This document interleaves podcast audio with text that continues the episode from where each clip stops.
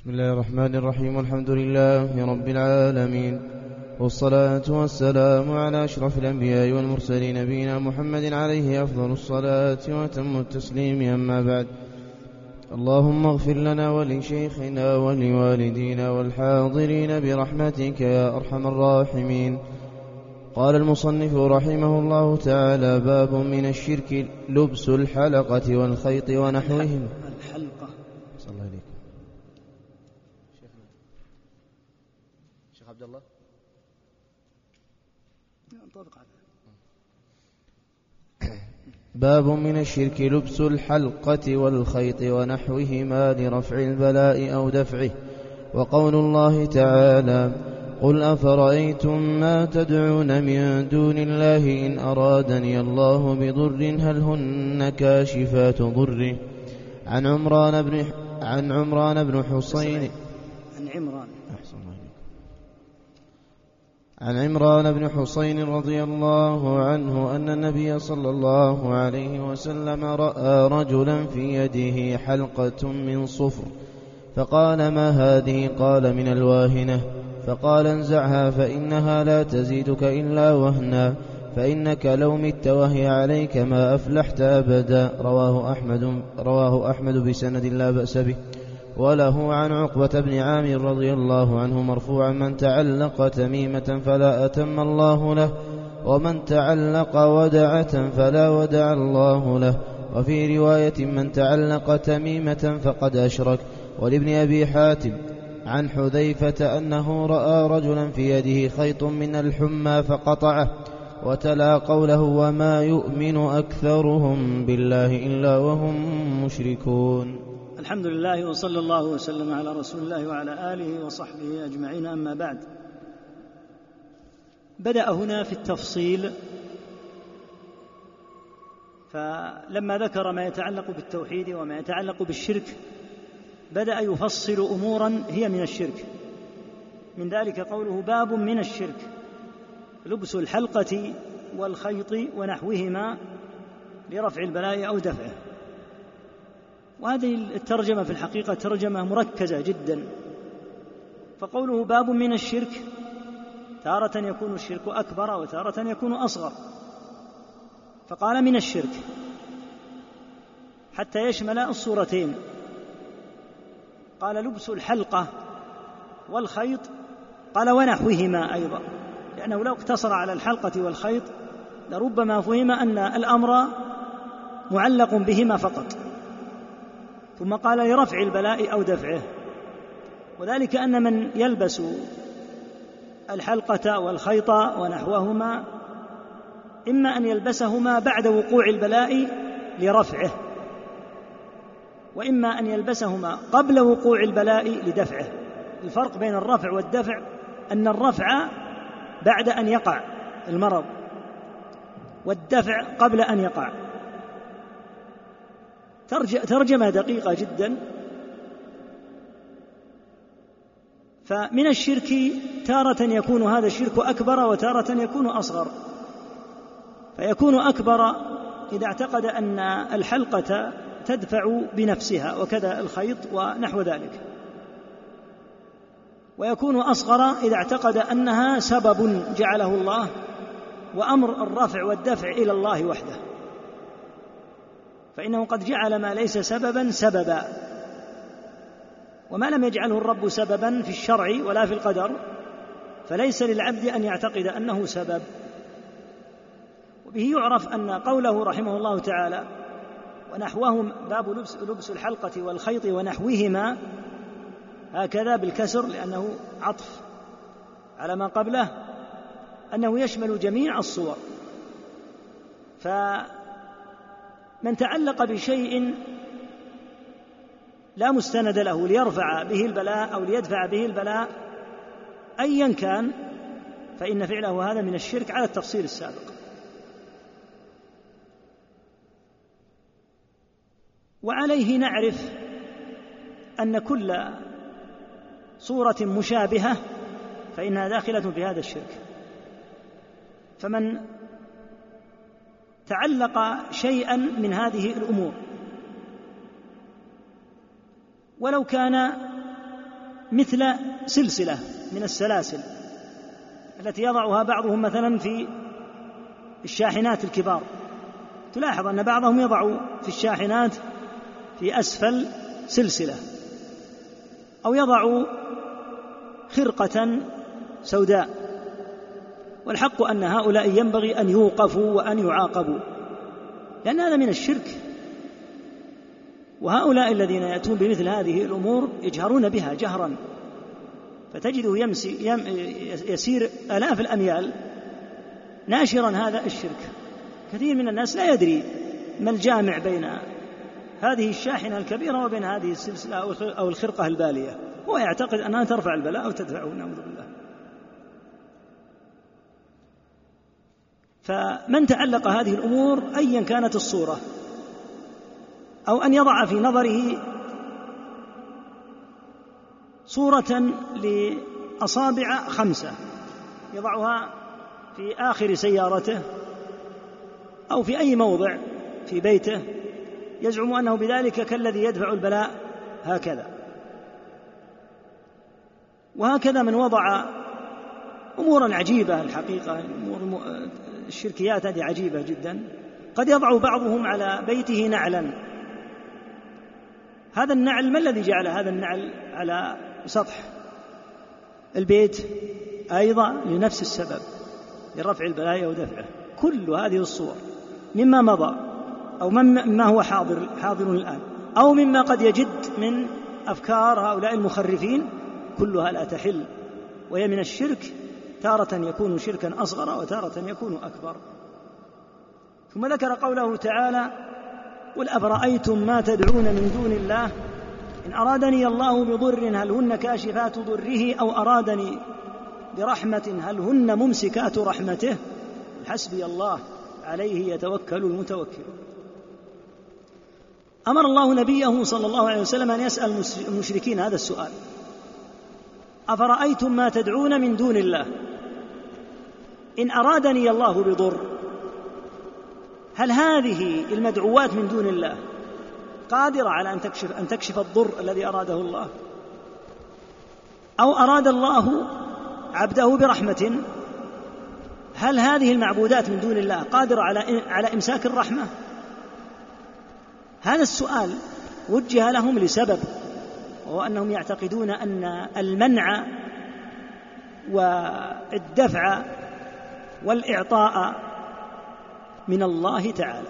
ولو لم يكونوا مقرين بأن الله تعالى هو الرب لما حسن أن يسألوا لأنهم لو كانوا لا يقرون بوجود الرب من أصل ويعتقدون أن هذه المعبودات هي التي إليها الأمر لقالوا نعم. لكنهم سئلوا هذا السؤال لأنهم لا يمكن أن يجيبوا إلا بأن يقولوا الأمر لله تعالى كما تقدم في الآيات ومن يدبر الأمر فسيقولون الله. فهذه من الأدلة على أن هؤلاء القوم يقرون بالربوبية. ولأجل ذلك كانوا في طوافهم إذا طافوا بالكعبة يقولون لبيك لا شريك لك. فيقول النبي صلى الله عليه وسلم قد قد. يعني حسبكم لأن هذا توحيد. فيقولون إلا شريكا هو لك تملكه وما ملك. والحديث في صحيح مسلم. يعني أنهم يعتقدون أن هذه المعبودات يملكها الله وأنها ليس إليها التدبير مستقلة عن الله. وبه تعرف أن شبهة المشركين المتأخرين هي عين شبهة المشركين المتقدمين. لأن المشركين المتأخرين يقولون إن أصحاب القبور لا يمكن أن ينفعوا ولا يدفعوا إلا بإذن الله. ويرون أنهم بذلك موحدون فيقال الموتى لا يمكن أن يمنعوا أو أن يدفعوا البتة لأنهم قد انقطع عملهم أصلا. فاعتقادكم ذلك وإن قلتم إن أراد الله لا ينفع لأن الموتى لا يمكن أن ينفعوا أصلا ولا يمكن أن يرفعوا أو يدفعوا. فإن قالوا نحن نقر أن التدبير بيد الله يقال هؤلاء أيضا يقرون أن التدبير بيد الله ولهذا سئلوا هذا السؤال. أفرأيتم؟ ما أفرأيتم ما تدعون من دون الله. إن أرادني الله بضر هل هن كاشفات ضره؟ أو أرادني برحمة هل هن ممسكات رحمته؟ كلهم يقولون لا. لا يمكن أن يقع هذا من معبوداتنا لأن معبوداتنا مملوكة لله. ولهذا سئلوا هذا السؤال. وبه تعرف أن الحال في المشركين المتقدمين والمتأخرين سواء. قل حسبي الله. أي الله كافي سبحانه. عليه يتوكل يتوكل المتوكلون. أي عليه وحده سبحانه وبحمده يتوكلون. والتوكل قلنا إنه اعتماد القلب على الله وحده. ثم ذكر حديث عمران بن حسين رضي الله عنهما أن النبي صلى الله عليه وسلم رأى رجلا في يده حلقة من صفر وهو النحاس. فقال ما هذه؟ وفيه الاستفسار. وأن الإنسان ينبغي أن يسأل ويتأكد. قال من الواهنة يعني هو يعتقد أن هذه الحلقة من الصفر أنها تنفع من هذا المرض. فقال انزعها فإنها لا تزيدك إلا وهنا. وهكذا الشرك لا يزيد أهله إلا وهنا ولا يزيدهم إلا انتكاسة في العقول وفي المفاهيم وفي النفوس وفي الأذواق. لولا انتكاستهم لما أكلوا التراب أكلا. يقولون هذا تراب صاحب القبر. ويجمعون التراب الذي في طريق أقدام في, في طريق السائرين إلى تلك القبور. يقولون تراب أقدام هؤلاء الذين يذهبون إلى القبور. نستشفي به. انظر إلى الوهن وضعف العقول.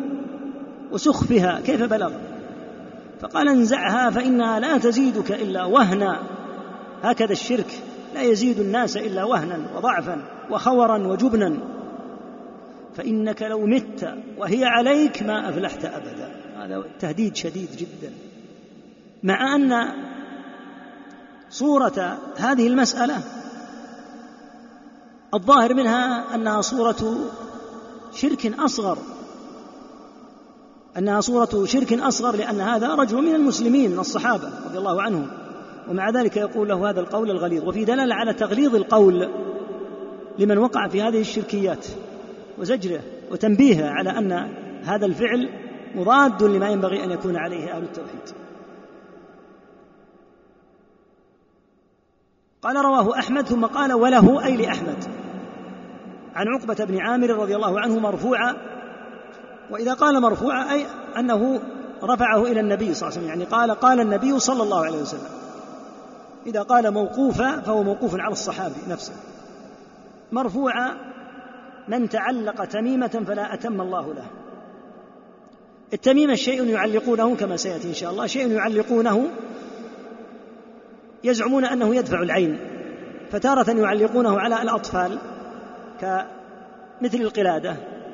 أو يعلقونه على الدواب كأن يعلقه على فرس أو على الإبل أو على غيرها أيا كان أيا كان نوع هذه التميمة. وسميت بالتميمة لأنهم يرون أنه يتم بها الأمر. فقال من تعلق تميمة يعني ليتم أمره دعا عليه فلا أتم الله له. يعني أنه يدعى عليه بعكس ما أراد. أن الله لا يتم له ما أراد. ومن تعلق ودعة الودعة هذه يستخرجونها من البحر. أيضا وينظمونها في مثل السلك ويتعلق يزعم أن هذه الودعة تنفعه. فلا ودع الله له يعني لا جعله الله في دعه. وفي اللفظ الآخر من تعلق تميمة فقد أشرك. وهذا شاهد الباب أن من لبس مثل هذه الأمور باب من الشرك يعني هذا الدليل على أنها من الشرك. في الحديث الذي بعده عن حذيفة رضي الله عنه قال لابن أبي حاتم ابن أبي حاتم رحمه الله له كتابان كبيران جدا. الأول كتاب في التفسير ضخم للغاية فيه آلاف الآثار من أنفع كتب التفسير. والكتاب الثاني كتاب عظيم أضخم فيما يظهر من جميع الكتب المصنفة في الاعتقاد المعروفة ككتاب اللالكائي وغيره لأن جزءا غير قليل مما فيه تجده في اللالكائي لكنه لا يزال مفقودا. وإن كانت الروايات التي فيه يرويها غيره لكنه ضخم سماه الرد على الجهمية رحمه الله. عن حذيفة رضي الله عنه أنه رأى رجلا في يده خيط من الحمى. هذا الخيط يزعم أنه ينفع من الحمى وضع هذا الخيط مثلا في عضده أو في نحوه؟ مسه حذيفة. قال ما هذا؟ رجل مريض في يده خيط. أو رجل على يده هذه الحلقة. فلما مسه رضي الله عنه وجده قد وضع هذا الخيط قطعه. وفيه دلالة على أن الشرك ينكر إذا أمنت الفتنة ينكر بالقوة إلا أن يخشى أن يتسبب ذلك في شيء من القتال فإنه يرفع إلى الجهة التي لها الولاية لتمنع هذه الشركيات. وتلا قوله تعالى وما يؤمن أكثرهم بالله إلا وهم مشركون تلا هذه الآية مع أن هذه الآية نزلت في الكفار الذين شركهم أكبر. ومع ذلك استدل بآية في الشرك الأكبر على الشرك الأصغر. وفيه دلالة على أن الآيات التي في الشرك الأصغر يمكن أن يستدل بها على الشرك الأصغر ثم يفصل كما فصلنا. إن أراد أنها تدفع بنفسها فإن هذا شرك أكبر وإن أراد أنها سبب والأمر لله تعالى فإنها تكون فإن ذلك يكون من قبيل الشرك الأصغر. في هذه النصوص دلالة على ما أصنع على ما ترجم عليه المصنف رحمه الله تعالى من أن هذا النوع من الشرك الذي بدأ في تفصيله سواء أكان حلقة والحلقة المراد بها هذا الشيء الدائري. حلقة الشيء الدائري يسمى حلقة. مثلا هذه الساعة على سبيل المثال حلقة. لماذا يجوز لبسها؟ لأنك لا تلبسها إلا لتنظر الوقت. والدليل على ذلك أنك غير متعلق بها. فلو اكتشف مثلا اكتشف اكتشاف ترى فيه الساعة دون أن تجعل في حلقة. الذي يريد أن ينظر الوقت لا يهمه. يقول لا يهمني ولذلك بعض الناس اكتفى بالجوال مثلا. يقول تكفيني ساعة الجوال. ولم يلبس الساعة. لماذا؟ لأنه لم يتعلقها لا لرفع البلاء ولا لدفعه. وبه تعرف التفصيل. أنه إذا لبس حلقة لسبب سليم كأن يلبس مثل هذه الساعة لينظر الوقت ويقول من العسر أن أدخل يدي كل مرة في جيبي وأخرج الساعة وأنظر كل لحظة. فأنا أضعها للوقت. هذا لا يضر. إنما المقصود من وضعها لقصد. وهم يضعون هذه الحلقات إما لرفع البلاء بعد أن يقع أو لدفعه قبل أن يقع.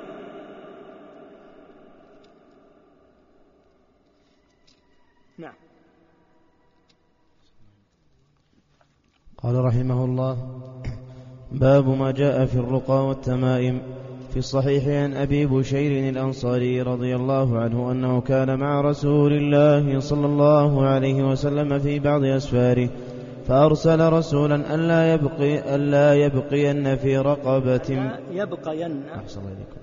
ألا يبقين في رقبة بعير قلادة من وتر أو قلادة إلا قضعت. وعن ابن مسعود رضي الله عنه قال سمعت رسول الله صلى الله عليه وسلم يقول إن الرقى والتمائم والتولة شرك. رواه أحمد وأبو داود. وعن عبد الله بن عكيم مرفوعا من تعلق شيئا وكل إليه. رواه أحمد والترمذي. التمائم شيء يعلق على الأولاد من العين لكن لكن إذا كان المعلق من القرآن فرخص فيه بعض السلف وبعضهم لم يرخص فيه ويجعله من المنهي عنه. منهم ابن مسعود رضي الله عنه. والرقى هي التي تسمى العزائم وخص منه الدليل ما خلا من الشرك. فقد رخص فيه رسول الله صلى الله عليه وسلم من العين والحمى. والتولة هي شيء يصنعونه يزعم والتولة والتولة. أحسن. هنا مشكلة بالضم صحيح يا شيخ؟ نعم. والتولة. نعم والتولة كسر التاء. والتولة هي شيء يصنعونه يزعمون أنه يحبب المرأة إلى زوجها والرجل إلى امرأته. وروى الإمام أحمد عن رويفع قال قال لي رسول الله صلى الله عليه وسلم يا رويفع لعل الحياة ستطول بك فأخبر الناس أن من عقد لحيته أو تقلد وترا أو استنجى برجيع دابة أو عظم فإن محمدا بريء منه. رواه أحمد وهو صحيح. وعن سعيد بن جبير رضي الله عنه قال من قطع تميمة من إنسان كان كعدل رقبة رواه وكيع وله عن إبراهيم قال وله. نعم نعم. وله عن إبراهيم قال كانوا كانوا ين كانوا يكرهون التمائم كلها من القرآن وغير القرآن. رواهما ابن أبي شيبة. يقول رحمه الله تعالى باب ما جاء في الرقى والتمائم. يعني من هذه النصوص. والتمائم فسرها رحمه الله تعالى في نفس الكتاب وهي شيء يعلق على الأولاد وقد يعلقونه على غير الأولاد كأن يعلقه على الفرس أو غيره يزعم أنه بذلك يدفع العين. والرقى معروفة جمع رقية وهي عودة يستعاذ بها تارة تكون رقية شرعية وتارة تكون شركية. فالرقية الشرعية التي تكون استجمعت الشروط الثلاثة أن تكون بكتاب الله وسنة نبيه صلى الله عليه وسلم والأدعية الشرعية أو الأدعية السليمة البعيدة التي لا إشكال فيها. وأن يعتقد هذا الشرط الثاني أن التأثير في ذلك لله تعالى وأنه ليس للرقى. ولا يتعلق لا بالرقية نفسها ولا بالراقي الذي يرقي وإنما يعتقد أن الأمر لله تعالى. والثالث أن يجتنب أي رقية يكون فيها شيء غير واضح من ألفاظ غير واضحة أسماء غير واضحة. لا بد أن تكون بلغة جلية واضحة بعيدة عن العبارات التي إذا لم تفهم يمكن أن تكون أسماء شياطين عياذا بالله أو تكون من آه، الأدعية الفاسدة المتضمنة للشرك. في الجاهلية كانوا يرقون رقاء شركية وكانت عندهم التمائم وكانت عندهم التولة. والتولة كما فسرها رحمه الله شيء يصنعونه من السحر هي, هي يزعمون أنه يحبب المرأة إلى زوجها والرجل إلى امرأته. وهي نوع من السحر. فجاء هذا الحديث يبين أن هذه محرمة كلها على تفصيل سي... تفصيل سيأتي إن شاء الله. يقول باب ما جاء في الرقى والتمائم من هذه النصوص وبيان الأقسام الواردة فيها. في الصحيح عن أبي بشير تارة يقول في الصحيح ويكون في الصحيحين فيكون المقصود الجنس جنس ما في الصحيحين. وتارة يقول في الصحيح ويريد به البخاري وحده أو مسلما وحده. عن أبي بشير الأنصاري رضي الله عنه أنه كان مع النبي صلى الله عليه وسلم في بعض أسفاره. فأرسل رسولا في هذا السفر يقول لهؤلاء المسافرين معه أن لا يبقين في رقبة بعير قلادة من وتر أو قوله هنا أو تردد من الراوي. الراوي متردد. هل قال لا يبقين في رقبة بعير قلادة من وتر أو قلادة وأطلق؟ يعني إذا قال قلادة معناه أنها تمنع القلائد كلها من وتر ومن غيره. أما إذا قال قلادة من وتر فهي قلادة محددة. لماذا نهى عن وضع القلائد؟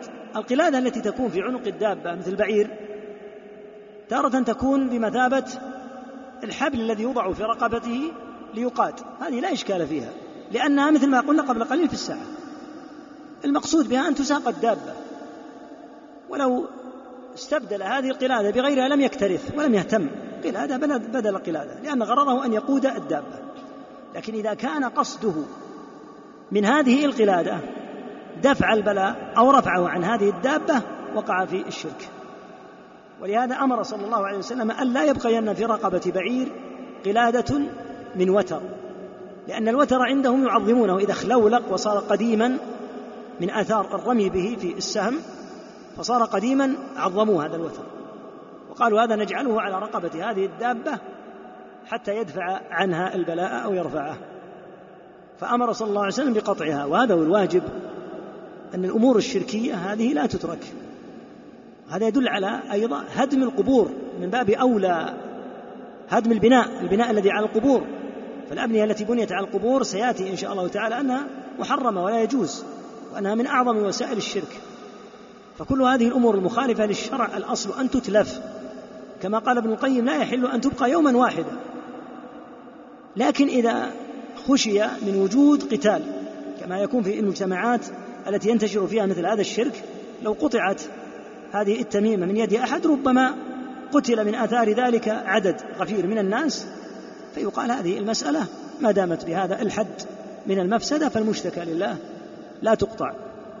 وإن كان ينكر عليه ويعلم بالحكم وتقام عليه الحجة. لكن الأصل أن مثل هذه الأمور لا تبقى في مجتمع المسلمين. هذه أمور على خلاف التوحيد. أن يضع أحد تميمة أو أن يبني بناية على قبر أو أن يضع شيئا من الخيوط أو غيرها لرفع البلايا ودفع كل هذه لا تجوز ولا تبقى ولا يمكن أحد منها وينبغي أن يكون الإنكار عليه مثل ما تقدم مثل ما قال عليه الصلاة والسلام فإنها لا تزيدك إلا وهنا مثل ما قال آه، حذيفة رضي الله تعالى عنه لما قرأ وما يؤمن أكثرهم بالله إلا وهم مشركون فينكر عليهم مثل هذا. حديث ابن مسعود ابن مسعود رضي الله عنه إن الرقى والتمائم والتولة مرفوع قطعا للنبي صلى الله عليه وسلم والتولة شرك. هذه أمور نهى عنها النبي صلى الله عليه وسلم ابتداء جميع هذه الأمور الثلاثة. ثم إنه صلى الله عليه وسلم خص الرقية الشرعية بالشروط الثلاثة التي قلنا. فتحل الرقية الشرعية. وقال صلى الله عليه وسلم اعرضوا علي رقاكم لا بأس بالرقى ما لم تكن شركا. وقال من استطاع أن ينفع أخاه فلينفعه. يعني بأن يرقيه. ورقى النبي صلى الله عليه وسلم ورقي عليه الصلاة والسلام. ما فيه إشكال. إنما يبقى الكلام في التولى التولى قطعا محرمة لأنها أصلا من السحر. يبقى الكلام في التمائم. التمائم على نوعين. هناك تمائم شركية فحكمها حكم الرقاء الشركية. اختلف أهل العلم رحمهم الله تعالى في التمائم التي تكون من القرآن. وقالوا ما دامت حلت الرقية من القرآن فلماذا تمنع التميمة من القرآن؟ فالنبي صلى الله عليه وسلم نهى عن الرقى وعن التمائم وعن التولى جميعا هذا في البداية. ثم إنه صلى الله عليه وسلم استثنى الرقية. لما تقدم لا بأس بالرقى ما لم تكن شركا. قالوا فالتمائم مثل الرقى. فما دامت الرقية الشرعية بالقرآن والسنة والأدعية السليمة قد استثناها النبي صلى الله عليه وسلم فكذلك التمائم. قالوا ولا فرق بين أن ترقي وبين أن تضع آيات من القرآن وتعلقها على الصبي وتعلقها على الصبي. فبعض السلف أجاز التمائم مثل عبد الله بن عمرو رضي الله عنهما أجاز التمائم التي تكون من القرآن كما تجوز التميمة كما تجوز الرقية من القرآن. وبعضهم كابن مسعود رضي الله عنه قال إن النبي صلى الله عليه وسلم استثنى ماذا؟ استثنى الرقى فقط. وأبقى الأمور التي قرنها بالرقى في النهي على النهي العام الأول. إن الرقى والتمائم والتولة شرك فتحرم الرقية والتميمة والتولة جميعا. ثم استثنى من هذه الثلاث الرقية تحديدا. قالوا فتبقى التميمة والتولة على نفس الحكم السابق. حتى يأتي دليل على استثناء التميمة كما استثنيت الرقية. فإذا لم يأتي دليل فلا تصح التميمة. لأن تصحيح التميمة على الرقية من أي باب؟ من باب القياس.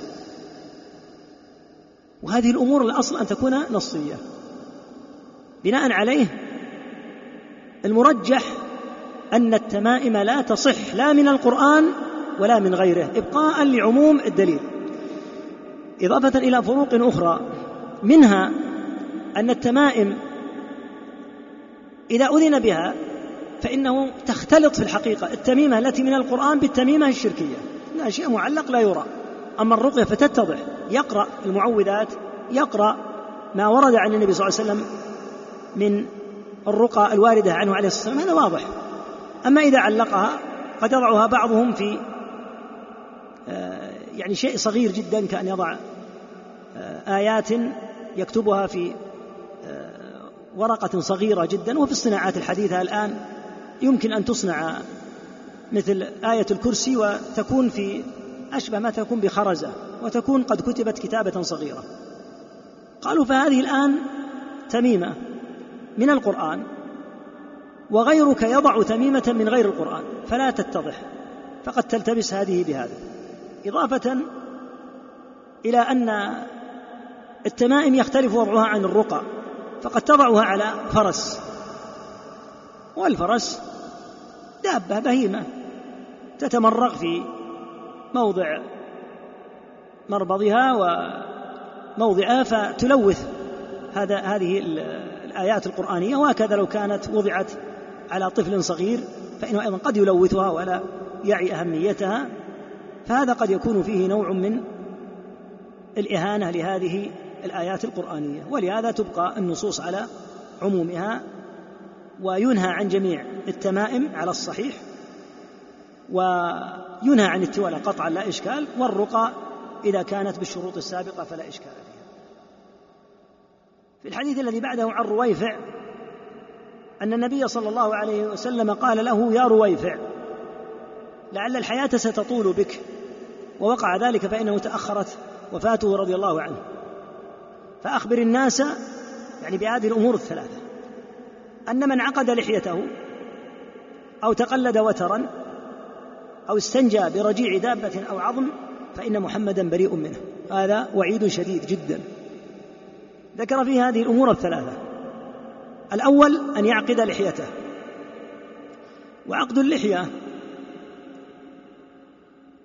قد يضعه بعض العرب قديما يعقد لحيته من أحد جانبيها على سبيل التعظم والتعظيم لنفسه والتفاخر بمثابة التنبيه على وضعه هو.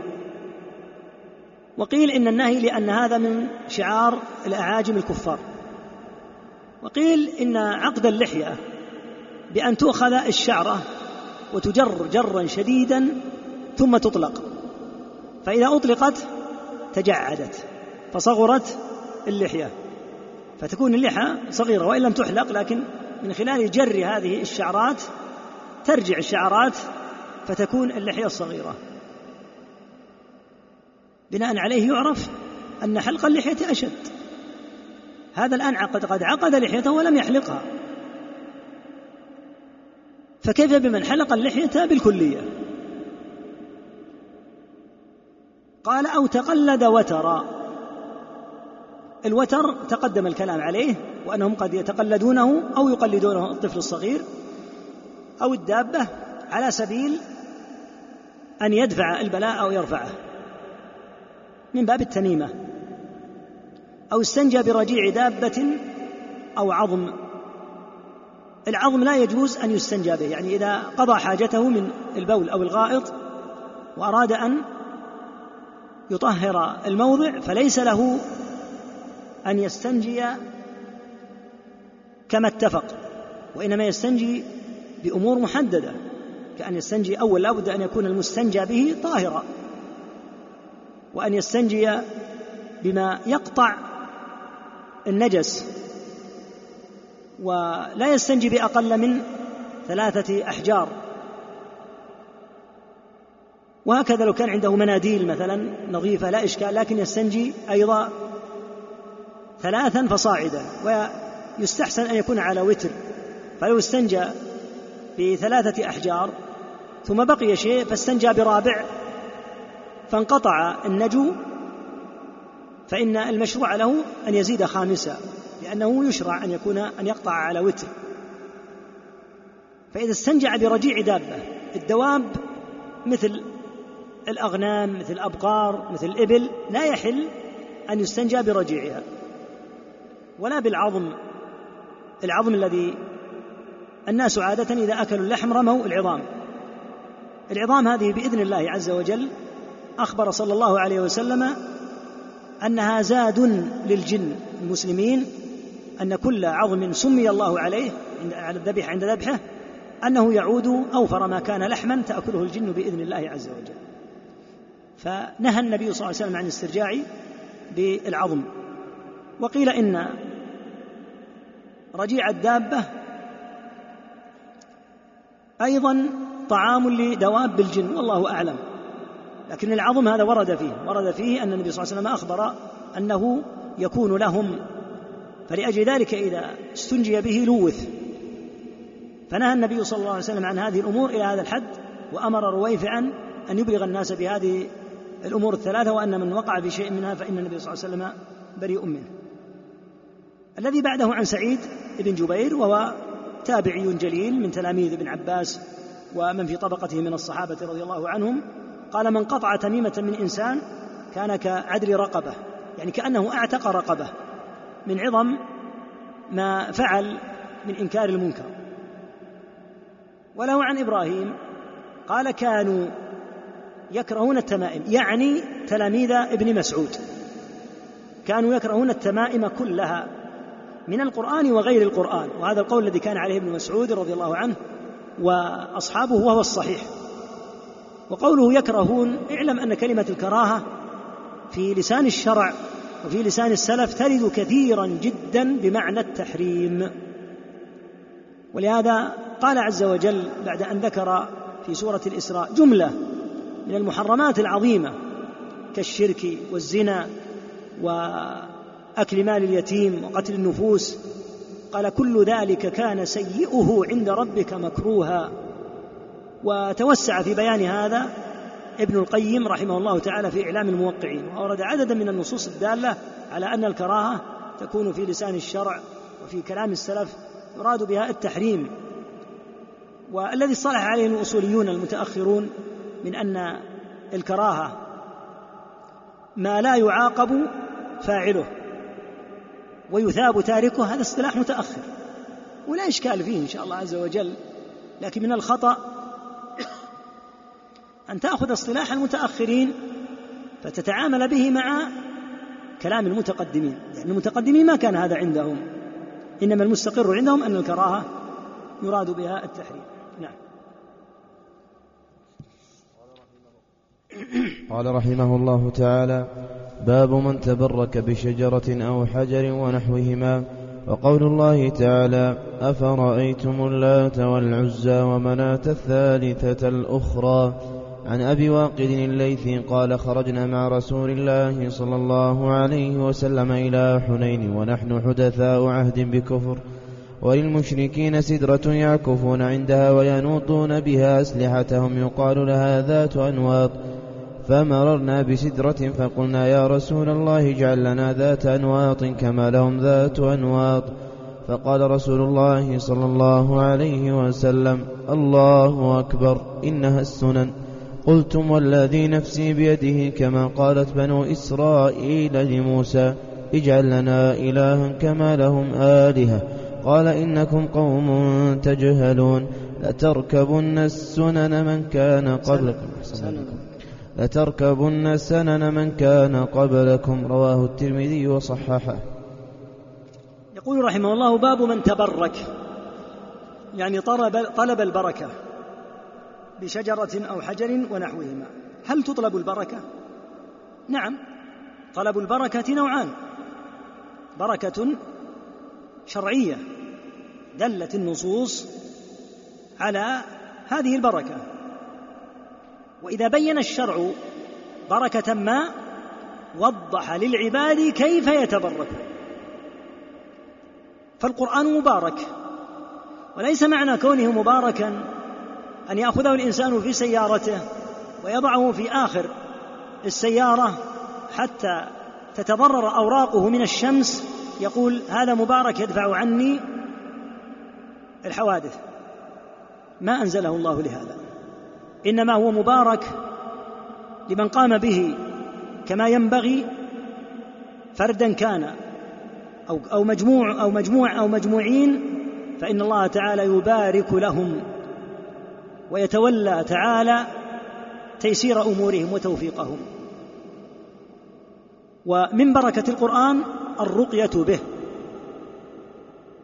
وفي حديث أبي سعيد رضي الله عنه لما مروا برجل لديغ وقرأ عليه أبو سعيد الفاتحة سبع مرات قام كأنما نشط من عقال. فهذه من بركة القرآن وليس معنى بركة القرآن أن يوضع ليمس باليد حتى يأخذ اللامس له البركة بزعمه. ما هو القرآن أعظم بكثير من أن ينزل لهذا. أو بالصورة السابقة من يضعونه في سياراتهم يقول إنه يدفع عني الحوادث. بركة القرآن العظيمة في أن الله تعالى يرفع به من أخذ به. إن هذا القرآن إن في ما قال عليه الصلاة والسلام إن الله يرفع بهذا القرآن أقواما ويضع به آخرين. رفع القرآن لهؤلاء الأقوام من بركته. فإذا حدد الشرع شيئا فيه البركة فإنه يبين الطريقة للحصول على هذه البركة. وبه نعلم أن البركة تمنع في حالين اثنين. أن التبرك يمنع في حالين اثنين. الأول التبرك الموهوم متوهم. يظن أن في مسه لمقام إبراهيم بركة وهذا قد نهى عنه السلف وجاء عن عدد كثير من السلف النهي عنه وإنما أمرنا بالصلاة عنده كما قال ابن الزبير وكما قال قتادة. أمروا بالصلاة عنده فمسحوه. وقال قتادة إنهم تكلفوا تكلفا مما تكلفته الأمم الأولى. ما جعل مقام إبراهيم ليتبرك به بالمسح. لا إنما جعل ليصلى عنده فما سوى ذلك فلا يصلح.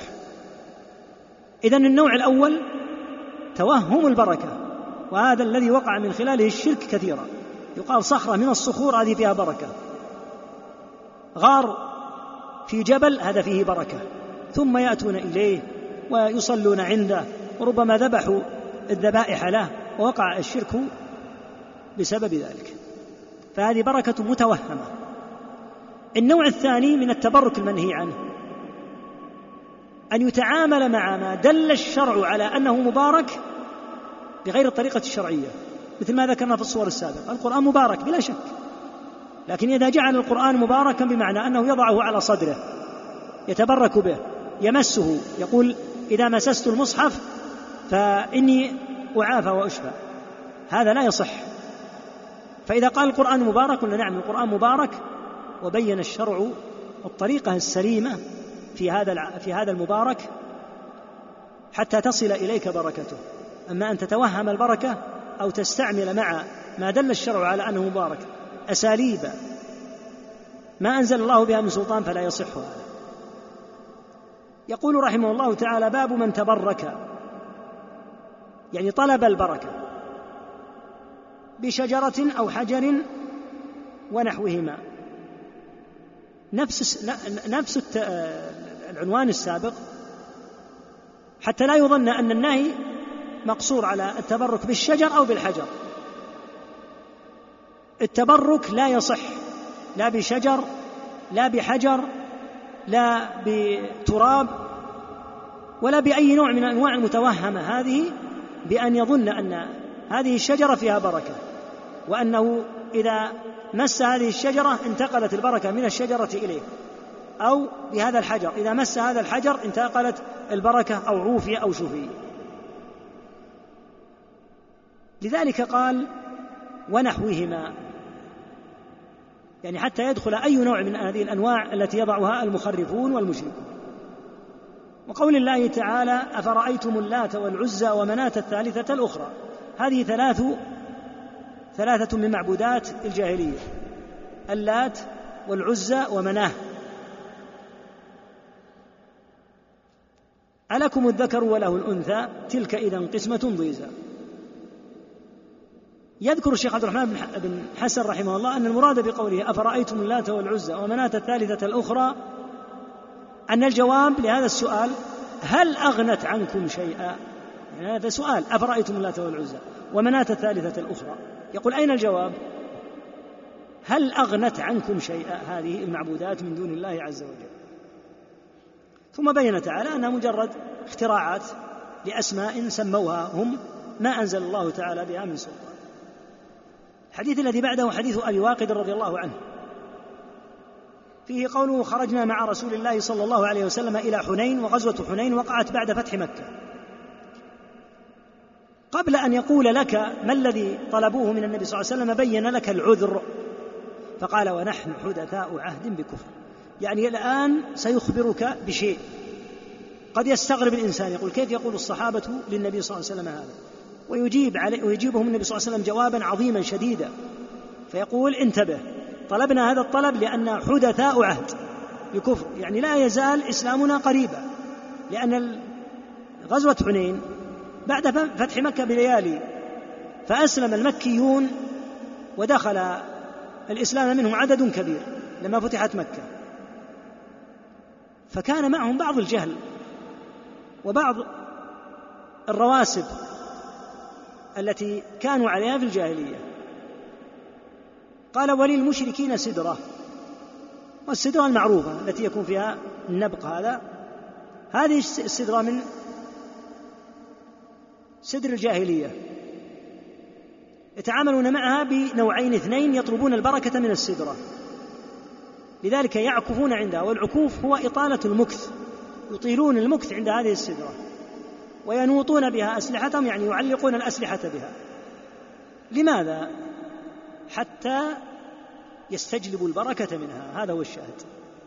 ولذلك قال باب من تبرك بشجر بحجر أو شجر. يعني مثل هذه الشجرة. يقال لها ذات أنواط هذه السدرة. كثرة ما يعلقون فيها سيوفهم ونحو ذلك كما ترى للأسف الشديد المخرفين في هذه الأمة إذا وجدوا شجرة في مكة أو غيرها ناطوا بها كثيرا من هذه الخرق ومن هذه الكتابات ينوطونها يعني يعلقون في هذه الشجرة. فمررنا بسدرة يعني غير تجاوزوا تلك السدرة. فقلنا يا رسول الله اجعل لنا نحن ذات أنواط كما لهم ذات أنواط. يعني كما أن للمشركين تلك السدرة اجعل لنا نحن شجرة نحصل منها على البركة كما كان المشركون يفعلون مع تلك السدرة. النبي صلى الله عليه وسلم كبر وكان صلى الله عليه وسلم يكبر عندما يستعظم الشيء وعندما يسمع ما لا ينبغي يكبر أو يسبح عليه الصلاة والسلام الله أكبر. إنها السنن. السنن الطرق التي سلكها من قبلكم يعني ستسلكونها. قلتم والذي نفسي بيده كما قالت بنو إسرائيل لموسى اجعل لنا ذا اجعل لنا الها كما لهم آلهة. فربط صلى الله عليه وسلم طلبهم هذا. بأمر شركي لا يشك فيه لأن قوم موسى مروا على قوم يعكفون على أصنام لهم. فطلبوا من موسى هذا الطلب. اجعل لنا إلها كما لهم آلهة يعني معبودا كما لهم هذه المعبودات. فشبه النبي صلى الله عليه وسلم هذا بهذا. وفي دلالة على أن التبرك بالشجر شرك. وفيه التفصيل فإن اعتقد أن هذه الشجرة التي يتبرك بها جعل الله فيها نفعا والله إليه الأمر دون هذه الشجرة. فهذا يكون من باب الشرك الاصغر أما إن ظن أنها هي التي تكون منها البركة مباشرة فهذا من باب الشرك الأكبر. ثم قال عليه الصلاة والسلام لتركبن سنن يعني طرق من كان قبلكم. وفي دلالة على أن هذه الأمة سيقع فيها ما وقع في الأمم قبلها. نعم.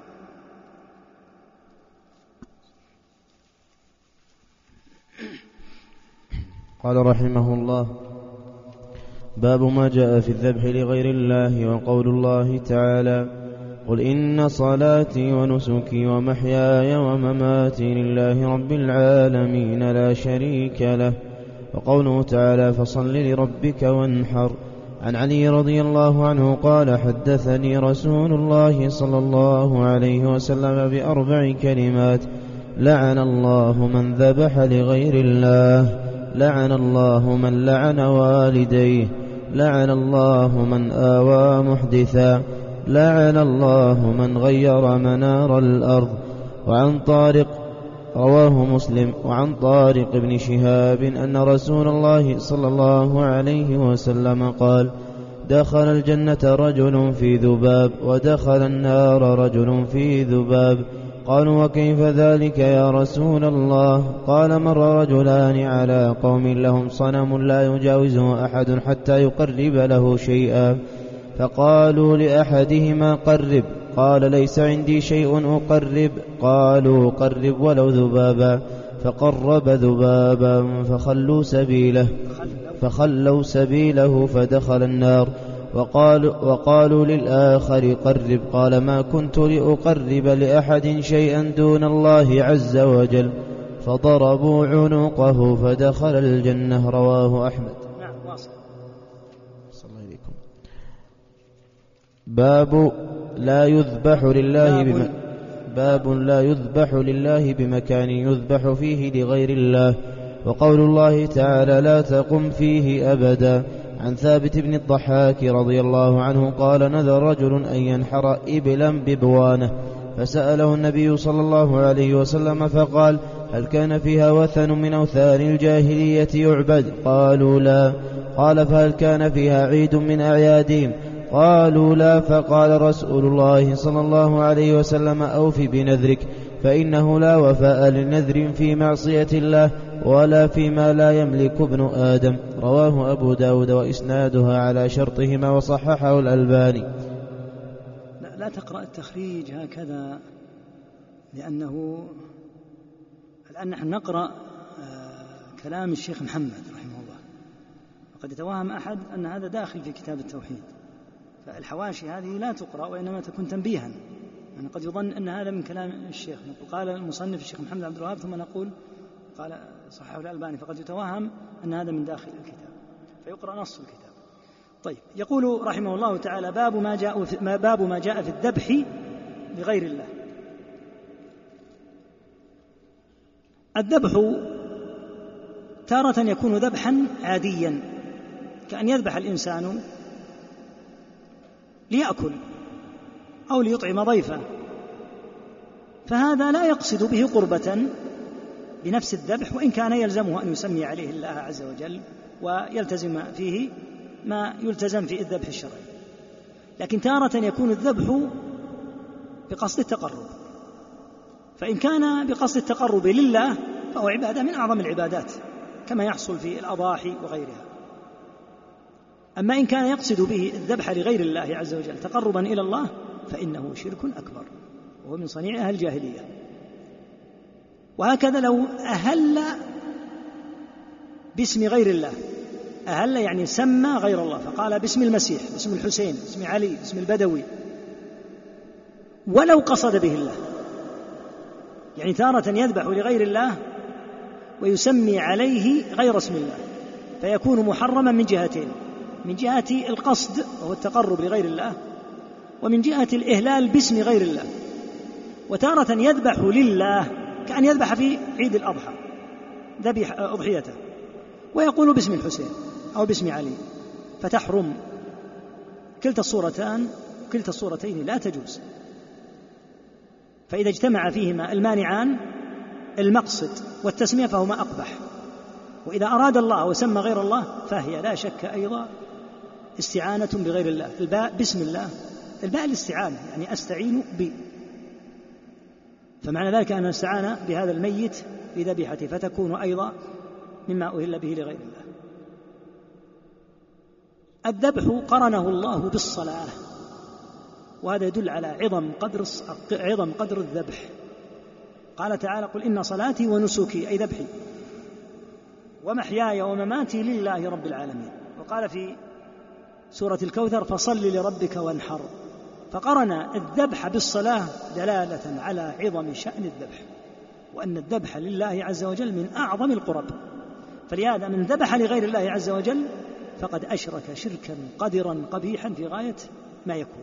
لأنك حين تذبح هذه البهيمة متقربا بها إلى الله عز وجل فأنت متعبد لله تعالى كما تتعبد لله بالصلاة التي قرنت بالذبح.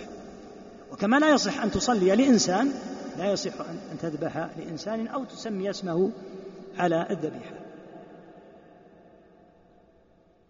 ثم ذكر حديث علي رضي الله عنه أن النبي صلى الله عليه وسلم حدثه بأربع كلمات.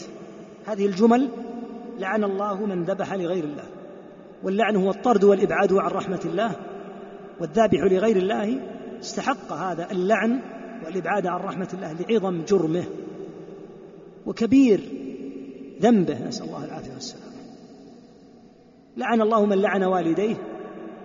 ولعن الوالدين يمكن أن يكون بطريق التسبب. بأن يلعن والدي إنسان فيتسبب في أن يرد عليه ذاك بلعن والديه. فإذا قال لإنسان نسأل الله العافية لعن الله والديك قال بل لعن الله والديك أنت. فيكون هذا قد جر على والديه هذا الأمر. فلا يحل له هذا تسببا. أما إذا لعن والديه ابتداء فقال لعنكم الله فهذا من أعظم ما يكون في الفداحة. ولهذا جاء عنه عليه الصلاة والسلام لما أخبر بلعن الرجل والديه قالوا يا رسول الله أيلعن الرجل والديه؟ قال يسب أبا الرجل فيسب أباه يعني أنه يتسبب. أما العاقل فإنه لا يمكن أن يلعن والديه أبدا. وإن كان وجد من العاقين فصار يلعن والديه مباشرة نسأل الله العافية والسلام. لكن حتى على طريق التسبب لا يجوز. لكن يبقى أمر مهم جدا. لو أن رجلا لعن والديك هل تلعن والديه من باب القصاص؟ لا. ما يحل هذا. وأنت آثم وهما خصماك في القيامة. فوالداه لا شأن لهما في خصمتكما. فإذا لعن والديك فلا تلعن أنت والديه. لأن والدي هذا الذي لعنك لم يسيء إليك. لكن لو أنه لعنه هو فقال لعنك الله. أيصح أن يقول بل لعنك الله أنت؟ يقول الشيخ عبد العزيز باز نعم.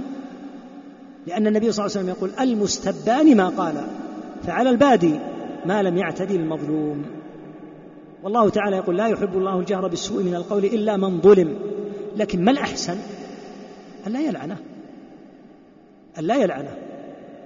وإذا هو لعنه فإن لعنته ترجع عليه. كما في الحديث أن اللعنة نسأل الله العافية إذا أطلقها الإنسان ارتفعت إلى السماء فأغلقت دونها أبواب السماء وأغلقت دونها أبواب الأرض ثم ذهبت إلى الذي لعن. فإن وجدت مساغا يعني أنه يستحق وإلا رجعت على اللاعن. فاللاعن تعود عليه لعنته إذا لعن من لا يستحق نسأل الله العافية. والنبي صلى الله عليه وسلم يقول إن اللعانين لا يكونون شفعاء ولا شهداء يوم القيامة. نسأل الله العافية والسلام. فاللعن أمر عظيم. ينبغي أن يضبط الإنسان لسانه وأن يعوده على البعد عن هذه المسألة المسألة عظيمة جدا. ثم نقل ثم قال لعن الله من آوى محدثا. والمحدث سواء كان محدثا بدعة أو كان محدثا جريمة.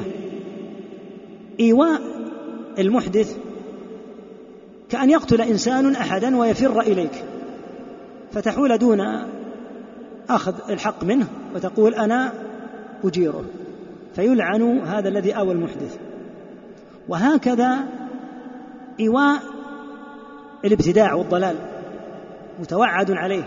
لذا قال صلى الله عليه وسلم في المدينة من أحدث فيها حدثا فعليه لعنة الله والملائكة والناس أجمعين. فمعاونة أهل البدع وأهل الجرائم والحيولة دونهم سبب في لعنة الله. نسأل الله العافية. لأن الواجب أن تمكن من أن يمكن منهم الشرع. فإذا حال أحد دون الشرع ودونهم دخل في اللعنة. ثم قال لعن الله من غير منار الأرض. قيل إن المراد بمنار الأرض حدودها التي تفصل ما بين حق هذا وحق هذا. فإذا كان لك مثلا قطعة أرض مساحتها ألف متر. فغيرت الحدود بأن نقلت هذه الصخور البيضاء هذه مثلا هي الآن علامات حركتها مسافة مترين. فمسافة مترين على طول الأرض هذه أدخلتها في أرضك. غيرت المنار الفاصل بينك وبين جارك. يتعرض للوعد. يدخل في الوعيد هذا. وقيل إن المراد من يغير العلامات التي تكون في طريق المسافرين. توضع لهم علامات في الطريق حتى يعرفوا الطريق ولا يأتيه. فيأتي ويغير هذه العلامات حتى يتسبب في إهلاك هذا المسافر. وعلى كل حال هو معرض نسأل الله العافية لهذا الوعيد وهو اللعن آه، والطرد من رحمة الله عز وجل. الذي بعده حديث طارق بن شهاب قيل إنه صحابي صغير رضي الله عنه وإذا ثبتت له الصحبة فإن حديثه يقبل حتى لو كان صغيرا ولكن جاء أنه رواه عن سلمان. فيكون من أخبار من قبلنا. دخل الجنة رجل في ذباب يعني بسبب ذباب. ودخل النار رجل في ذباب قالوا وكيف ذلك؟ فقال مر الرجلان على قوم له لهم صنم. لا يجاوزه أحد حتى يقرب له شيئا. يمنعونه من أن يتم مساره حتى يقرب أي شيء لهذا الصنم. قالوا لأحدهما قرب. فما كان عنده إشكال. لكن قال أنا ليس عندي شيء كبقر أو غنم أقرب. قالوا قرب ولو ذبابه المهم أن تتقرب لهذا الصنم بأي شيء. فقرب ذبابا فخلوا سبيله. فدخل النار. وقالوا للآخر قرب. قال ما كنت لأقرب لأحد شيئا دون الله عز وجل. هذا رجل موحد. أما السابق فلم يكترث ولم يهتم إنما مستعد أن يقرب لكن يقول ليس عندي شيء مقرب المهم أن أمضي في طريق. أما موضوع صنمهم أقرب أو لا أقرب لا يكترث بأمر الشرك والتوحيد. أما هذا فأبى وقال لما كنت لأقرب لأحد شيئا دون الله عز وجل فضربوا عنقه فدخل الجنة. الباب الذي بعده من فقه الشيخ محمد رحمه الله أن وضع هذا الباب بعد الباب السابق. الباب السابق في النهي عن الذبح لغير الله وأنه شرك. تأتي صورة أخرى وتكثر حقيقة هذه الصورة ونظائرها. أن يذبح لله فمقصده بالذبح مقصده وجه الله. وسمى الله كأن يذبح يوم عيد الأضحى. لكن أين ذبح؟ ذهب إلى موضع يذبح فيه لغير الله. يقول ما يهمني هؤلاء. صحيح أنهم يذبحون لهذه القبور لكن أنا سأذبح لله وسأسمي الله وأنا أعلم أن فعلهم هذا فعل مشركين لكني أنا يعلم الله تعالى مقصدي وأنا موحد.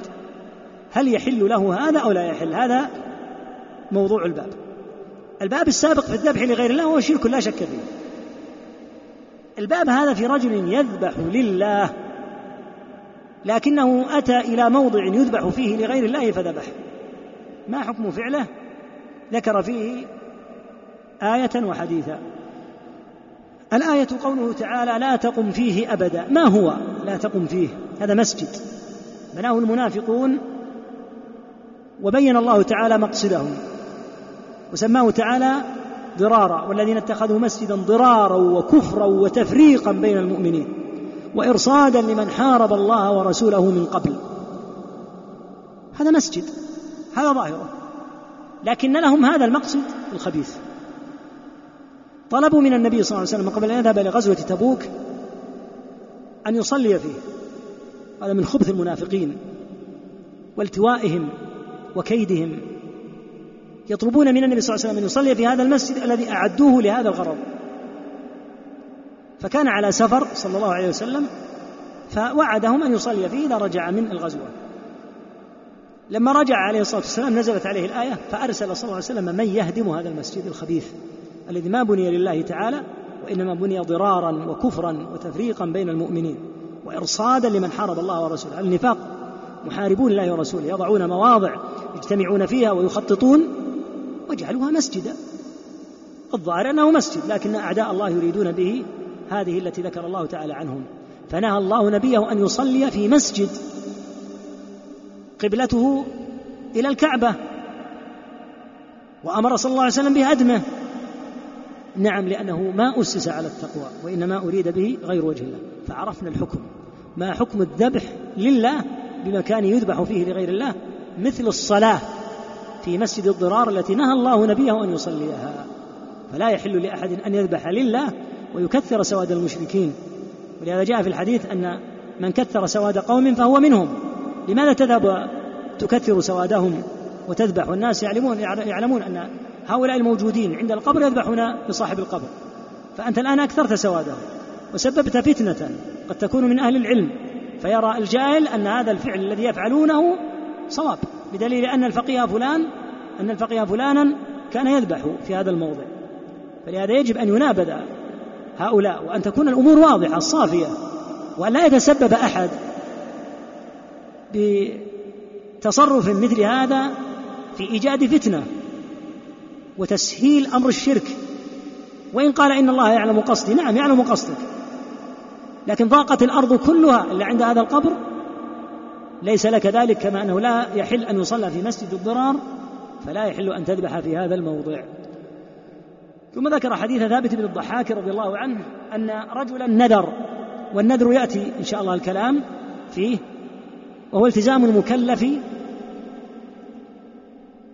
أمرا غير واجب عليه بأصل الشرع. كأن يقول لله علي أن أصوم كل شهر ثلاثة أيام. صيام ثلاثة أيام ليس بواجب. لكن بعد أن قال لله علي أن أصوم ثلاثة أيام صارت ثلاثة الأيام صارت ثلاثة الأيام هذه واجبة. هذا الرجل نذر. نذر أن ينحر إبلا ببوانة موضع. بلى موضع يسمى بوانة. الأمر غريب. لماذا يريد أن ينحر ببوانة؟ وهل يصح أن ينحر ببوانة؟ هل يمكن أن يكون له مقصد صحيح؟ نعم يمكن أن يكون له مقصد صحيح. كيف ذلك؟ قد يكون أهل بوانة. فقراء جياع. فأراد أن ينحر هذه الإبل حتى يأكلوا لحمها كما يحدث الآن في البلاد التي يكثر فيها الجوع أن يذبح في تلك البلدان الإبل أو البقر حتى يأكلوا اللحم. فيكون قصده بالذبح أن ينفع الناس وليس قصده بالذبح أن يذبح في هذا البلد لخصوص هذا البلد. لما نذر الرجل أن ينحر هذه الإبل ببوانة قبل أن يجيبه صلى الله عليه وسلم سألهم هل كان فيها وثن من أوثان الجاهلية؟ يعبد؟ قالوا لا. بوانة هذا الموضع تحديدا لم يكن فيه شيء من أوثان الجاهلية. انتهى الإشكال الأول. هل كان فيها عيد من أعيادهم؟ يعني يجتمعون في يوم من السنة في هذا الموضع ويضعون عيدا جاهليا؟ قالوا لا. فلما تأكد صلى الله عليه وسلم من خلو الموضع من الأمرين قال أوفي بنذرك. لا بأس. اذبح في بوانة أو في أي موضع تريد. ما دمت لم تقصد ما كان يقصده أهل الجاهلية. فدل على أنه لو كان فيها وثن من أوثانهم لم يحل النحر هناك. أو كان فيها عيد من أعيادهم لم يحل النحر هناك. فقال أوفي بنذرك فإنه لا, نف... لا وفاء لنذر في معصية الله ولا فيما لا يملك ابن آدم. لا وفاء لنذر في معصية الله كأن يقول لله علي ألا أكلم فلانا. ثم يقال له اتق الله لا يجوز لك أن تقاطع أخاك المسلم. قال أنا ندمت والله لكني نذرت. وأريد أن أفي بنذري يقول لا وفاء لنذر في معصية الله ولا فيما لا يملك ابن آدم. يعني ليس لك أن تقول لله علي أن أنحر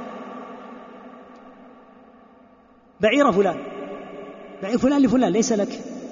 ولهذا من طريف ما مر أن امرأة من الصحابيات أظنها زوجة أبي ذر رضي الله عنهما أو أو غيرها عدا بعض اللصوص على سرح المسلمين ونهبوا بعض الإبل واستاقوا هذه المرأة معهن مع مع هذه الإبل. فأرادت لما وصلوا موضعا وكما وهدأوا في الليل أرادت أن تبحث عن ناقة مناسبة لتفر عليها في غفلتهم. فأتت إلى ناقة رسول الله صلى الله عليه وسلم وكانوا قد أخذوها. فركبتها. فأسرعت بها هذه الناقة المباركة حتى أوصلتها المدينة. فلما وصلت المدينة قالت يا رسول الله إني نذرت أن أنحرها. قال بئس ما جزيتها عليه الصلاة والسلام. هذا جزاء هذه الناقة بئس ما جزيتها. ثم قال لا وفاء لنذر في معصية الله ولا فيما لا يملك ابن آدم. كيف تنذر أن تنحر بعير فلان؟ فلان ليس لك. لكن لو نذرت أن تنحر بعيرك أنت هذا وضع آخر. يصح. تقربا إلى الله عز وجل. الحاصل أنه فيه دلالة على أن الذبح لله في مكان يذبح فيه لغير الله لا يجوز. وإن قال إن قصدي وإني لست مثل هؤلاء المشركين يقال لا تكثر سوادهم. ومن كثر سواد قوم فهو منهم. نعم. قال رحمه الله باب من الشرك النذر لغير الله وقول الله تعالى يوفون بالنذر وقوله وما أنفقتم من نفقة أو نذرتم من نذر فإن الله يعلمه. وفي الصحيح عن عائشة رضي الله عنها أن رسول الله صلى الله عليه وسلم قال من نذر أن يطيع الله فليطعه ومن نذر أن يعصي الله فلا يعصه النذر تقدم قريبا أنه إلزام المكلف نفسه بشيء ليس بواجب عليه في أصل الشرع. أصل الشرع أوجب عليك صوم رمضان. ما سوى رمضان ليس بواجب. فإذا أوجبت أنت على نفسك شيء قلت لله علي أن أصوم ثلاثة أيام من كل شهر. الآن ثلاثة الأيام صارت واجبة عليك. لا يحل لك أن تترك الصوم مع أنها كانت بالنسبة لك مستحبة. وهكذا لو قلت لله علي أن أصلي من الليل كل ليلة قيام الليل ليس بواجب وإن كان مندوبا ومؤكدا عليه لكن لا يصل لحد الوجوب بحيث تأثم. لكن لما قلت لله علي أن أصلي من الليل صار أن أصلي من الليل صارت صلاة الليل بالنسبة لك واجبة. هذا معنى النذر ولهذا نهي عنه. ليس لك أن تلزم نفسك بشيء. وكثير من الناس ينذر في النذر نوعان نذر منجز ونذر معلق. وأكثر نذور الناس هي المعلقة. النذر المنجز أن يقول لله علي أن أصوم ثلاثة أيام. أما النذر المعلق فيقول لله عليها إن شفى الله مريضي أو رد غائبي أن أصوم. فعلقه. وهذا نذر أكثر الناس على هذا أنه نذر معلق على أمر. إن لله علي إن شفاني الله أن أتصدق بألف ريال. لهذا نهى النبي صلى الله عليه وسلم عن النذر وقال إنما يستخرج به من البخيل. الذي يريد أن يتصدق يريد أن يصلي يريد أن يريد أن يصوم لا يلزم نفسه بذلك إلزاما لأنه إذا ألزم نفسه من طريق النذر فقال لله علي فقد وجب عليه هذا الذي ألزم به نفسه إذا كان من الطاعات. فماذا لو نذر لغير الله؟ معلوم أن النذر وإن كان نهي عنه إلا أنه كما قال الخطابي رحمه الله يقول هذا باب من العلم غريب.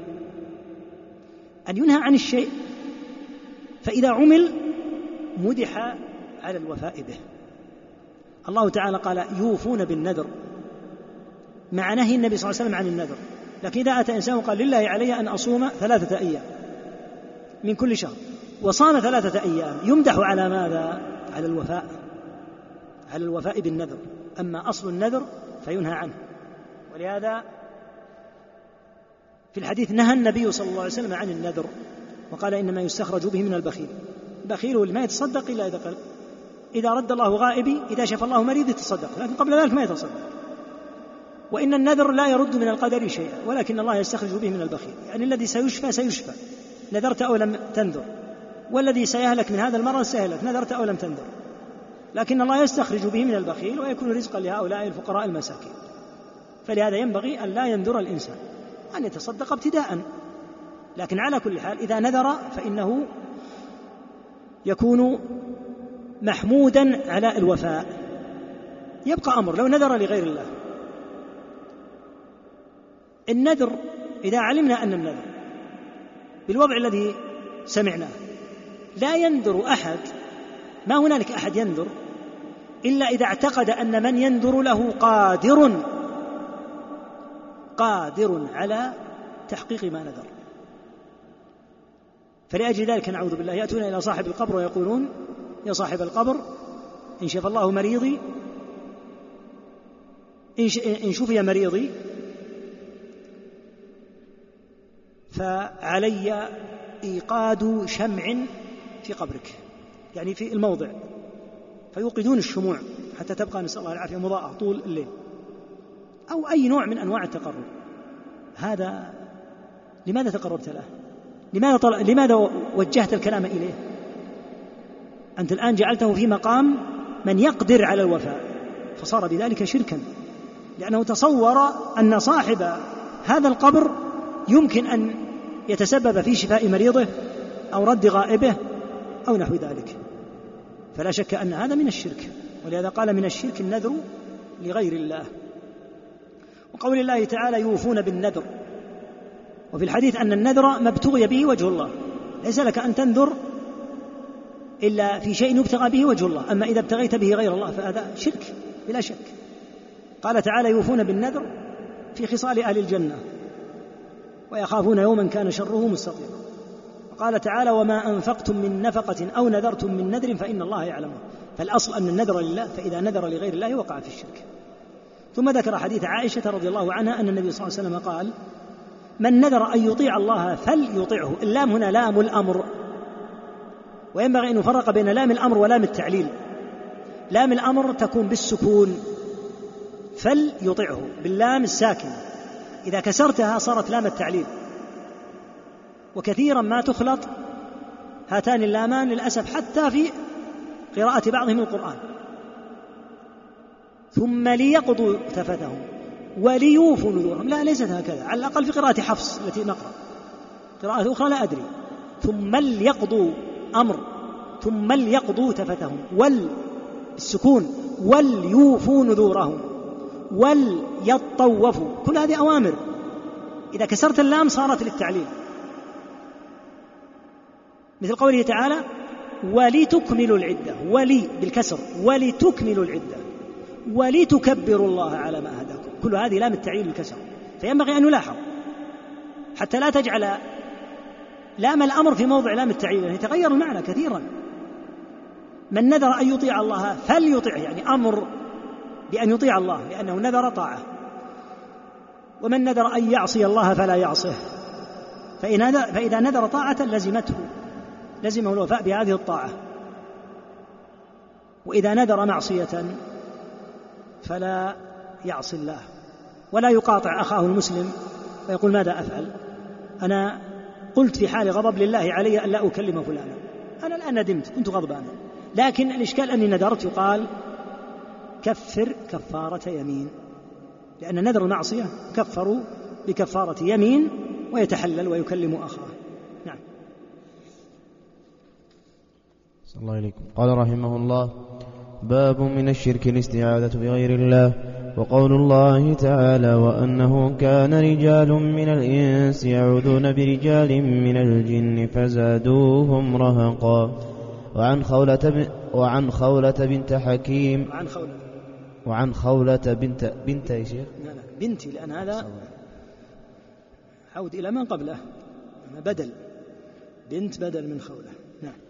وعن خولة بنت حكيم رضي الله عنها قالت سمعت رسول الله صلى الله عليه وسلم يقول من نزل منزلا فقال أعوذ بكلمات الله التامات من شر ما خلق لم يضره شيء حتى يرحل لم يضر يضره نعم. الله وسلم. لم يضره شيء حتى يرحل من منزله ذلك نعم باب من الشرك أن يستغاث بغير الله أو يدعو غيره. عندك كذا مستغاث يستغيث أحسن. نعم. باب من الشرك أن يستغيث بغير الله أو يدعو غيره. قوله تعالى. وقول الله يا شيخ. قوله تعالى لا بأس. عندنا وقول لكن لو قلت قوله تعالى ما في إشكال. قوله تعالى ولا تدع من دون الله ما لا ينفعك ولا يضرك. فإن فعلت فإنك إذا من الظالمين. وإن يمسسك الله بضر فلا كاشف له إلا هو. وقوله تعالى فابتغوا عند الله الرزق واعبدوه. وقوله ومن أضل ممن يدعو من دون الله من لا يستجيب له إلى يوم القيامة. وقوله تعالى أمن يجيب المضطر إذا دعاه ويكشف السوء وروى الطبراني بإسناده أنه كان في زمن النبي صلى الله عليه وسلم منافق يؤذي المؤمنين فقال بعضهم قوموا بنا نستغيث برسول الله صلى الله عليه وسلم من هذا المنافق فقال النبي صلى الله عليه وسلم إنه لا يستغاث بي وإنما يستغاث بالله باب قوله تعالى أيشركون ما لا يخلق شيئا وهم يخلقون ولا يستطيعون لهم نصرا؟ وقوله تعالى والذين تدعون من دونه ما يملكون من قطمير. وفي الصحيح عن أنس قال شج النبي صلى الله عليه وسلم يوم أحد, يوم أحد وكسرت رباعيته. فتح الراء. وكسرت. رباعية مثل ثمانية رباعية مثل ثمانية على وزن الله عليك بكسر لا بفتح الراء رباعية. رباعية. عن أنس قال شج النبي صلى الله عليه وسلم يوم أحد وكسرت رباعيته فقال كيف يفلح قوم شجوا نبيهم شجوا نبيهم فنزلت ليس لك من الأمر شيء. وفيه عن ابن عمر رضي الله عنهما أنه سمع رسول الله صلى الله عليه وسلم يقول إذا رفع رأسه من الركوع في الركعة الأخيرة من الفجر اللهم العن فلانا وفلانا بعدما يقول سمع الله لمن حمده ربنا ولك الحمد فأنزل الله تعالى ليس لك من الأمر شيء وفي رواية يدعو على صفوان بن أمية وسهيل بن عمرو والحارث بن هشام والحارث بن هشام فنزلت ليس لك من الأمر شيء. وفيه عن أبي هريرة رضي الله عنه قال قام رسول الله صلى الله عليه وسلم حين أنزل عليه وأنذر عشيرتك الأقربين فقال يا معشر قريش أو كلمة نحوها اشتروا أنفسكم لا أغني عنكم من الله شيئا. يا عباس بن عبد المطلب لا أغني عنك من الله شيئا. يا عباس. يا عباس بن عبد المطلب لا أغني عنك من الله شيئا. يا صفية عمة رسول الله صلى الله عليه وسلم لا أغني عنك من الله شيئا. ويا فاطمة بنت, بنت محمد سليني من مال ما شئت لا أغني عنك من الله شيئا. هذه الأبواب الثلاثة ذكرها رحمه الله تعالى متوالية. يقول رحمه الله باب من الشرك الاستعاذة بغير الله. ثم يقول باب من الشرك أن يستغيث بغير الله أو يدعو غيره. ينبغي أن تعرف قاعدة في الاستعاذة والاستغاثة والاستعانة. أنها على نوعين اثنين. النوع الأول استعاذة واستعانة واستغاثة جائزة. وهي التي تحققت فيها ثلاثة شروط. أن يكون المستعان أو المستعاذ أو المستغاث به حيا حاضرا قادرا. فإذا كان ميتا فقطعا هو ليس بحي وبالتالي ليس بحاضر ولا قادر. فإن كان حيا قادرا لكنه ليس بحاضر فلا يجوز أيضا. لأنه لا يمكن أن يسمع. ولا تصح الاستعانة والاستعاذة والاستغاثة إلا إذا توفرت الشروط الثلاثة مجتمعة بأن يستعان أو يستعاذ أو يستغاث بحي وليس بميت حاضر وليس بغائب قادر. فلو استعيذ أو استعين بحي حاضر غير قادر كان هذا من اللغو الفارغ كأن يستعيذ بصبي في مهده. إذا توفرت هذه الشروط فالاستعاذة والاستغاثة والاستعانة جائزة لأنها بحي حاضر قادر. وخذ عليها حديث أبي مسعود رضي الله عنه. كان يضرب غلاما له يعني عبدا مملوكا وكان قد غضب غضبا شديدا. فكان الغلام أثناء ضربه يقول أعوذ بالله أعوذ بالله. فجاء النبي صلى الله عليه وسلم فرآه الغلام فقال أعوذ برسول الله. هذا غلام موحد. لما كان النبي صلى الله عليه وسلم غائبا ما كان يستعيذ به. كان يقول أعوذ بالله. رأى النبي مقبلا قال أعوذ برسول الله. يعني من ضرب أبي مسعود. أبو مسعود رضي الله عنه قد اشتد غضبه. فكان النبي صلى الله عليه وسلم قد أقبل يقول له اعلم أبا مسعود. اعلم أبا مسعود. فما سمع النبي صلى الله عليه وسلم. حتى التفت ورأى النبي صلى الله عليه وسلم وتفطن قال اعلم أبا مسعود أن الله أقدر منك على هذا الغلام. قال هو حر لوجه الله فقال أما إنك لو لم تفعل ذلك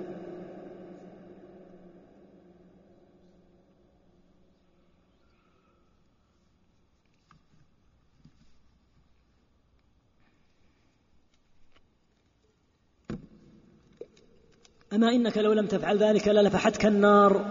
وهو صحابي. يقول لضربك هذا المسكين. لكن نجاك الله من النار بإعتاقك. إياه هذا المعنى. وهذا يدل على أن الظلم والضرب والتعدي على الناس خطير جدا. وأن الإنسان قد تمسه النار بسبب تعديه واستقوائه بعافية في بدنه أو بمكانة له أمام هذا الغلام اللي هو مملوك عبد مملوك لا يستطيع أن يعمل شيئا أو خادم من الخدم أو سائق من السائقين أو عاملة من العاملات يضربون هذا الضرب لأنهم ضعفاء وغرباء. هذا قد يتسبب في دخول العبد النار. وقال النبي صلى الله عليه وسلم لصحابي جليل من أصحابه. على كل حال الشاهد منه أن هذه الشروط الثلاثة إذا وجدت صحت الاستعاذة والاستغاثة والاستعانة. فإذا فقد شيء منها فالاستعانة أو الاستعاذة أو الاستغاثة لا تجوز قطعا. لأنه إن استعاذ بميت فهذا شرك أكبر لا شك. وإن استعاذ بغائب فهذا كذلك لأنه يعتقد أن الغائب يملك الضر والنفع وأنه يسمع. لكن بعض الناس يقول لو اتصلت بالجوال هذا وضع آخر. إذا اتصلت بالجوال أو أرسلت له رسالة صار في حكم الحاضر ما في إشكال. إنما يكون شخص في برية ما عنده أحد. يقول أعوذ بك يا فلان. أغثني يا فلان. وهو غائب. لا يسمع ولا يعلم الغيب ولا يستطيع أن يوصل إليه. كيف تستعيذ به أو تستغيث به؟ لهذا قال لابد أن يكون حيا حاضرا قادرا. إذا عرفنا هذه القاعدة عرفنا ما يتعلق بهذه الأبواب. باب من الشرك الاستعاذة بغير الله. المصنف يتحدث عن أي نوع من الاستعاذة؟ لا يتحدث عن الاستعاذة الجائزة. وهكذا الباب الآتي من الشرك الاستغاثة. لا يتحدث عن الاستغاثة الجائزة وإنما يتحدث عما فقد فيه شرط من هذه الشروط. ولهذا بدأ بالآية وأنه كان رجال من الإنس يعوذون برجال من الجن فزادوهم رهقا. يعني كانوا في الجاهلية إذا نزلوا واديا من الأودية قالوا نعوذ بسيد هذا الوادي من سفهاء قومه. قال تعالى وأنه كان رجال من الإنس يعوذون برجال من الجن فهذا فعل أهل الجاهلية. فهذه استعاذة استعاذة شركية لأنها استعاذة بالجن والاستعاذة بالجن شرك ولا تحل الاستعاذة بهم مطلقا. وبيننا وبينهم حجر محجور. فالذي يقول يمكن أن يعينوني أو يقول لا يحل هذا بتاتا. هم في عالم من الغيب لا يحيط به إلا الله. دعك منهم ومن التفكير فيهم. ومن كلمة أنهم سيعينونك أو سيضرونك اتكل على الله عز وجل ولا تبالي ولا تكترث. إلزم أورادك ولو اجتمع من في الأرض من الجن كلها ما أضروك. إذا كنت على ثقة ويقين. وما كان الجن يخافون. هذا الخوف عند أهل التوحيد.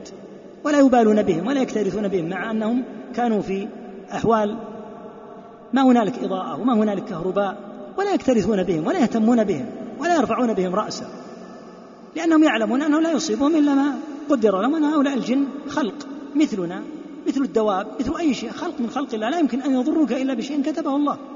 فاتكل على الله والزم أذكارك ولا تبالي بهم ولا تستعن بهم أيضا ولا تستغث بهم ولا تستعذ فإن هذا كله لا يحل. بناء عليه نعلم أن الاستعاذة بالجن من الشرك وأنها أصلا من فعل المشركين وهي المنصوصة في هذه الآية. وعن خولة بنت حكيم رضي الله عنها قالت سمعت رسول الله صلى الله عليه وسلم يقول من نزل منزلا؟ فقال أعوذ بكلمات الله التامات من شر ما خلق لم يضره شيء حتى يرحل من منزله ذلك. وهذا من فضل الله ومنته. أن الشرع أعطانا البديل. كانوا في الجاهلية يقول نحن نخشى على أنفسنا في هذه الأودية في هذه الفيافي في هذه القفار. الجن فيهم سادة يمنعون السفهاء منهم. يقال استعذ بالسيد الذي هو السؤدد كله سبحانه وتعالى. أعوذ بكلمات الله التامات من شر ما خلق أيا كان الذي خلق. جن إنس دواب طيور أيا كان. ولهذا في حديث أبي, أبي داود رضي الله عنه قال أحد الرواة لما روى هذا الحديث فلدغتني عقرب فتذكرت فإذا بي لم أقلها. يعني ما قال هذا الذكر وهو الاستعاذة. النبي صلى الله عليه وسلم يقول لم يضره شيء. هذا وعد. من رب العالمين سبحانه. النبي صلى الله عليه وسلم يخبر عن ربه. فلنا البديل ولله الحمد بالاستعاذة بالله وترك الاستعاذة بغيره. فلا تحل الاستعاذة بغير الله على التفصيل السابق. لم يضره شيء حتى يرحل من منزله ذلك. فإذا نزلت في أي منزل في أي موضع؟ في البرية. أو سافرت وصلت مثلا مكة. دخلت في فندق من الفنادق.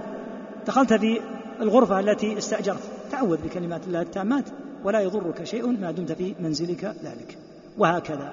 فلنا ولله الحمد البديل الشرعي الحاصل أن الاستعاذة بغير الله على التفصيل الذي ذكرناه ثم قال باب من الشرك أن يستغيث بغير الله أو يدعو غيره. الاستغاثة طلب الغوث. يقول تعالى في خبر موسى فاستغاثه الذي من شيعته على الذي من عدوه. هذه استغاثة جائزة لأنها بحي حاضر قادر. ورأى موسى ذاك الوقت وكان حيا وحضر وهو قادر على أن يغيثه. فلا إشكال فيه. وهكذا استغاثة الناس في القتال. فيكثر العدو على ميمنة الجيش مثلا. فيستغيث ميمنة الجيش بالميسرة أغيثونا. العدو الآن اتجه إلينا. هذه الإغاثة لا إشكال فيها. كل هذا جائز. لأنها استغاثة بحي حاضر قادر. إنما المقصود باب من الشرك أن يستغيث بغير الله يعني على حال من عدم توفر الشروط السابقة. قال أو يدعو غيره. الاستغاثة نوع من الدعاء لكن الدعاء أعم الدعاء عام. يدخل فيه أنواع كثيرة والاستغاثة منه. فلماذا عطف الاستغاثة على الدعاء؟ هذا من باب عطف الخاص على العام. وتارة يعطف العام على الخاص. كقوله تعالى حافظوا على الصلوات والصلاة الوسطى. فعطف صلاة العصر وهي خاصة على العام وهي الصلوات الخمس. وهكذا قد يعطف الخاص على العام أيضا. الحاصل أن هذا من بابه. فلا يحل لكن أكثر ما يقع الشرك في الاستغاثة. لأن طلبوا الغوث فيستغيث عياذا بالله المشركون بالأموات وبالملائكة وبالجن. فلهذا بدأ بأن من الشرك أن يستغيث بغير الله أو يدعو غيره إذا دعا غير الله على ما ذكرنا من أن يدعوه في أمر لا يقدر عليه وليس بحي ولا حاضر فإنه في هذه الحالة يكون على حال المشركين. ثم ذكر قوله تعالى ولا تدع من دون الله ما لا ينفعك ولا يضرك فإن فعلت فإنك من الظالمين. هذه صفة في كل من يدعى سوى الله لا ينفع ولا يضر. كل من يدعون من دون الله فإنهم لا ينفعون ولا يضرون. قال فإن فعلت فإنك إذا من الظالمين يعني الكافرين كما قال تعالى والكافرون هم الظالمون قال تعالى ومن يدعو مع الله إلها آخر لا برهان له به فإنما حسابه عند ربه إنه لا يفلح لا يفلح الكافرون فدل على أن المقصود بالظلم هنا الظلم المقصود الظلم الأكبر وهو ظلم الكفر والشرك. ثم قال وإن يمسسك الله بضر فلا كاشف له إلا هو وإن يردك بخير فلا راد لفضله. ولهذا يسأل الله الخير ويستعاذ بالله من الشر. فإن الخير بيده ودفع الشر إليه هو الذي عنده أمر الخير والشر سبحانه. أما من سواه فإنه لا يمكن أن يدفع أو يرفع. وإن يمسسك الله بضر فلا كاشف له إلا هو. وإن, وإن يريدك بخير فلا راد لفضله. يصيب به من يشاء من عباده وهو الغفور الرحيم. ثم ذكر قوله تعالى وهو من كلام إبراهيم عليه الصلاة والسلام فابتغوا عند الله الرزق واعبدوه واشكروا له. فالرزق بيد الله عز وجل فكما يبتغى عند الله الرزق فإنه يوحد تعالى بالعبادة ولا يدعى ولا يعبد سواه. ثم ذكر قول الله تعالى ومن أضل ممن يدعو من دون الله من لا يستجيب له إلى يوم القيامة. وهم عن دعائهم غافلون. وإذا حشر الناس كانوا لهم أعداء وكانوا بعبادتهم كافرين. هؤلاء نسأل الله العافية والسلامة قد خاب سعيهم. فظلوا يهتفون بهؤلاء يدعونهم من دون الله. وهؤلاء المدعوون لا يدرون إما أن يكونوا موتى أو أن يكونوا جمادات من جبال أو أحجار أو أشجار ويدعونها. ويستغيثون بها. وهي لا تستجيب إلى يوم القيامة. فسعيهم في الدنيا خائب. ثم إذا كانت القيامة صار هؤلاء الذين دعوا اعداء لمن دعوهم. فكفى بالله شهيدا بيننا وبينكم إن كنا عن عبادتكم لغافلين. نقول كنا غافلين لا ندري. أنكم تدعوننا أصلا ولهذا نسأل الله العافية. هذا الصياح والعويل وهذا الذبح الذي يكون عند القبور أهل القبور لا يدرون. إن كنا عن عبادتكم لغافلين هؤلاء في دار وهؤلاء في دار.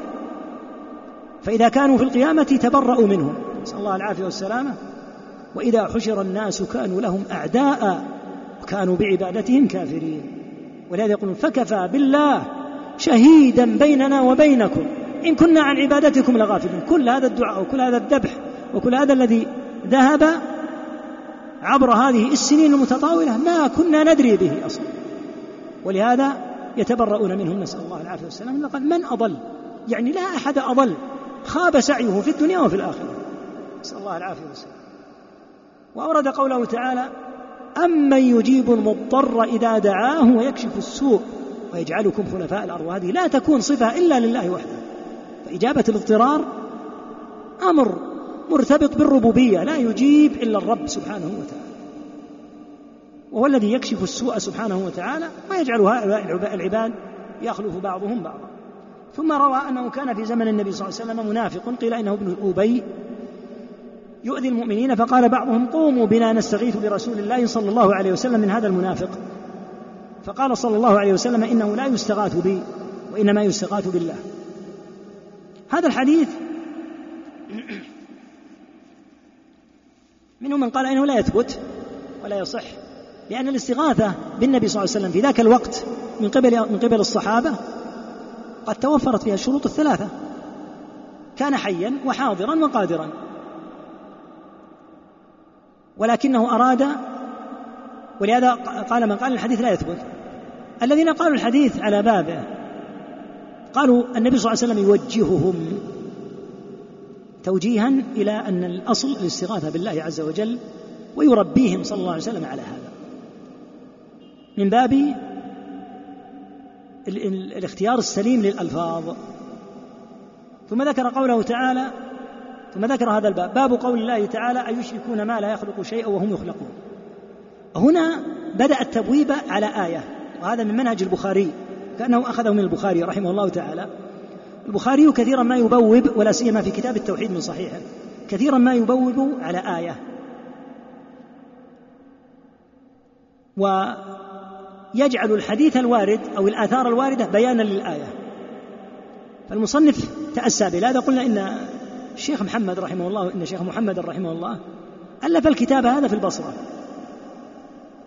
والبصرة كما تعلمون في السابق العراق حيث موطن الإمام أحمد والشافعي كان في عدد كبير من كتب العلم. فاستفاد رحمه الله تعالى من كتب الحديث. فانتفع في هذا الكتاب المبارك بهذه التبويبات بهذه النصوص والآثار. ولهذا الكتاب هذا نسيج وحده. يقل أن توجد له أن تجد له نظيرا في المصنفات في زمن المؤلف.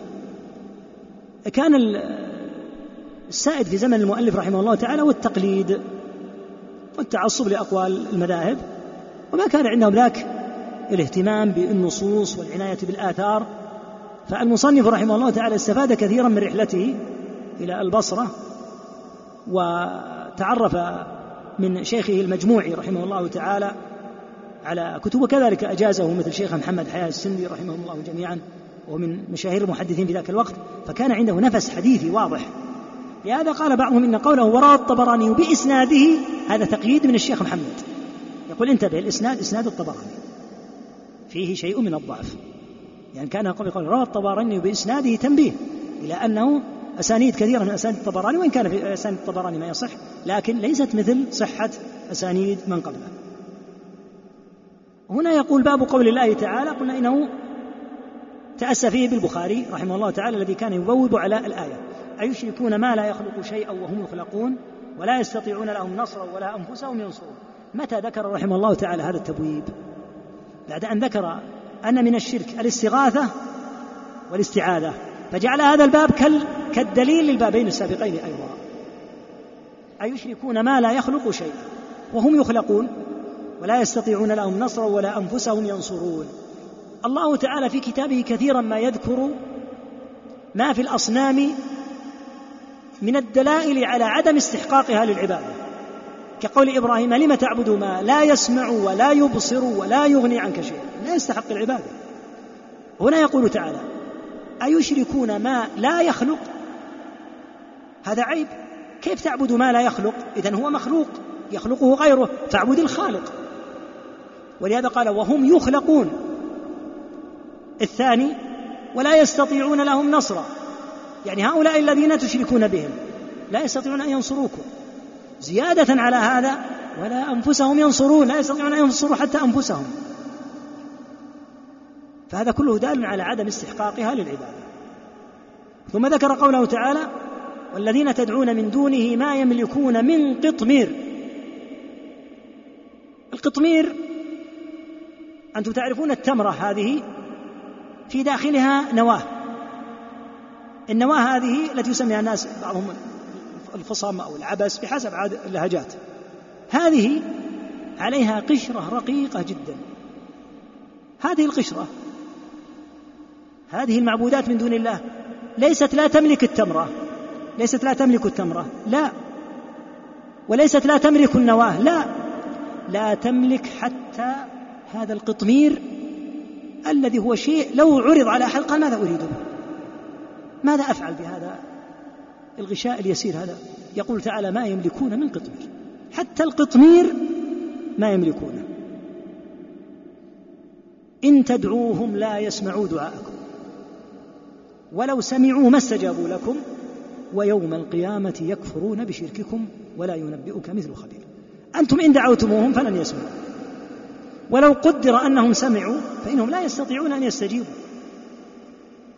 ولكنكم في القيامة إذا اجتمعتم معهم سيكفرون بشرككم ويتبرؤون منكم. ثم قال ولا ينبئك مثل خبير. يعني نفسه تعالى هو الخبير الذي يخبرك بالذي سيقع في القيامة.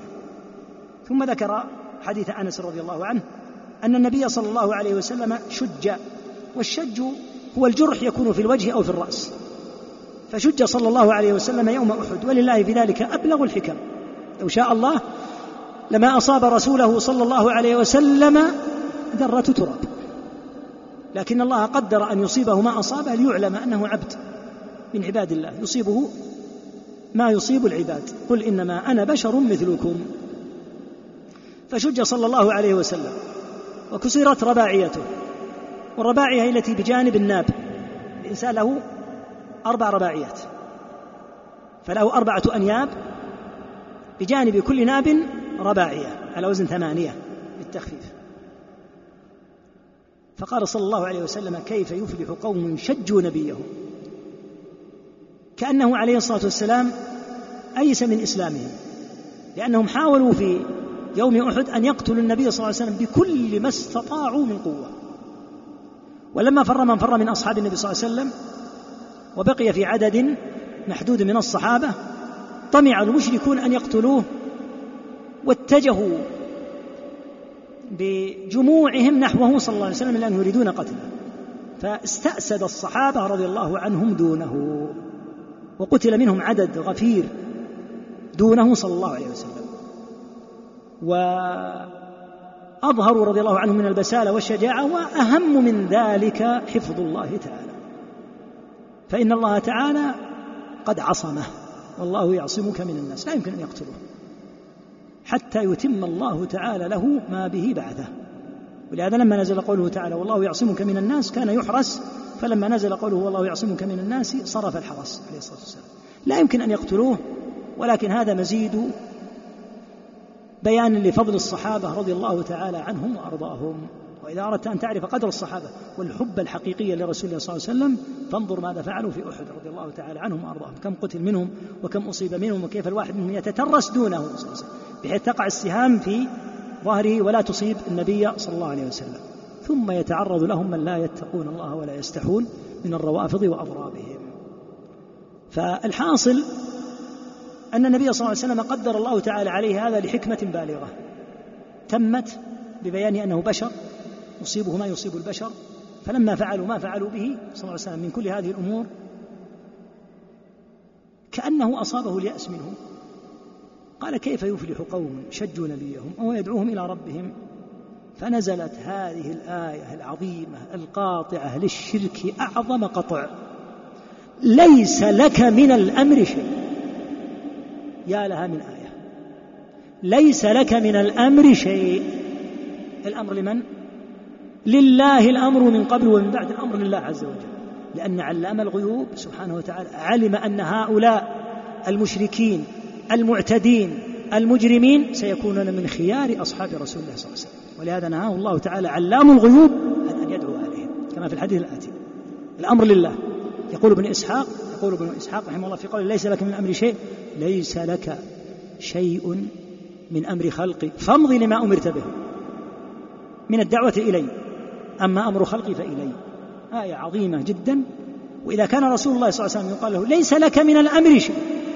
في أمر عظيم قد ناله هو صلى الله عليه وسلم من أذية الكفار. ما, أنا ما ناله. فكيف تطلبون من رسول الله صلى الله عليه وسلم أن يغيثكم؟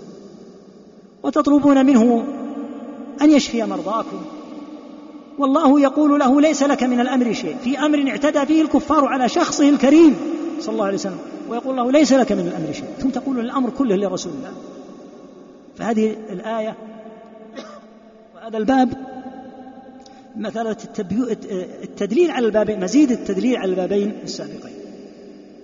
ثم ذكر فيها أي في الصحيح عن ابن عمر رضي الله عنهما أنه سمع رسول الله صلى الله عليه وسلم يقول إذا رفع رأسه من الركوع في الركعة الأخيرة من الفجر اللهم لعن فلانا وفلانا. يسميهم بأسمائهم. بعدما يقول سمع الله لمن حمده ربنا ولك الحمد هذا بعدما فعلوا ما فعلوا في غزوة أحد.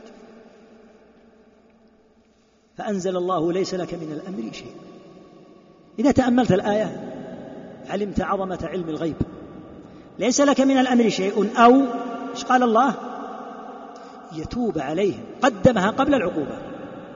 أو يعذبهم فإنهم ظالمون لأن الله علم أنهم سيتوبون. وهذه الآية من أعظم ما يستدل به على الرافضة في شأن الصحابة. يقال الله نهى نبيه عن الدعاء على هؤلاء وهم في حال شركهم وإجرامهم لأن الله علم أنهم سيشرفون بصحبة رسول الله صلى الله عليه وسلم لاحقا. فنهاه عن الدعاء عليهم وهم مشركون معتدون. فكيف بعد إسلامهم؟ كيف تتعرضون لهم بعد إسلامهم؟ وقد نهى النبي وقد نهى الله نبيه صلى الله عليه وسلم عن لعن هؤلاء وهم مجرمون مشركون في حال إجرام وشرك. لكن الله يعلم الغيب. الحقيقة أنه يندر الاستدلال بهذه الآية. وهي من أعظم الأدلة على عظم قدر الصحابة عند الله.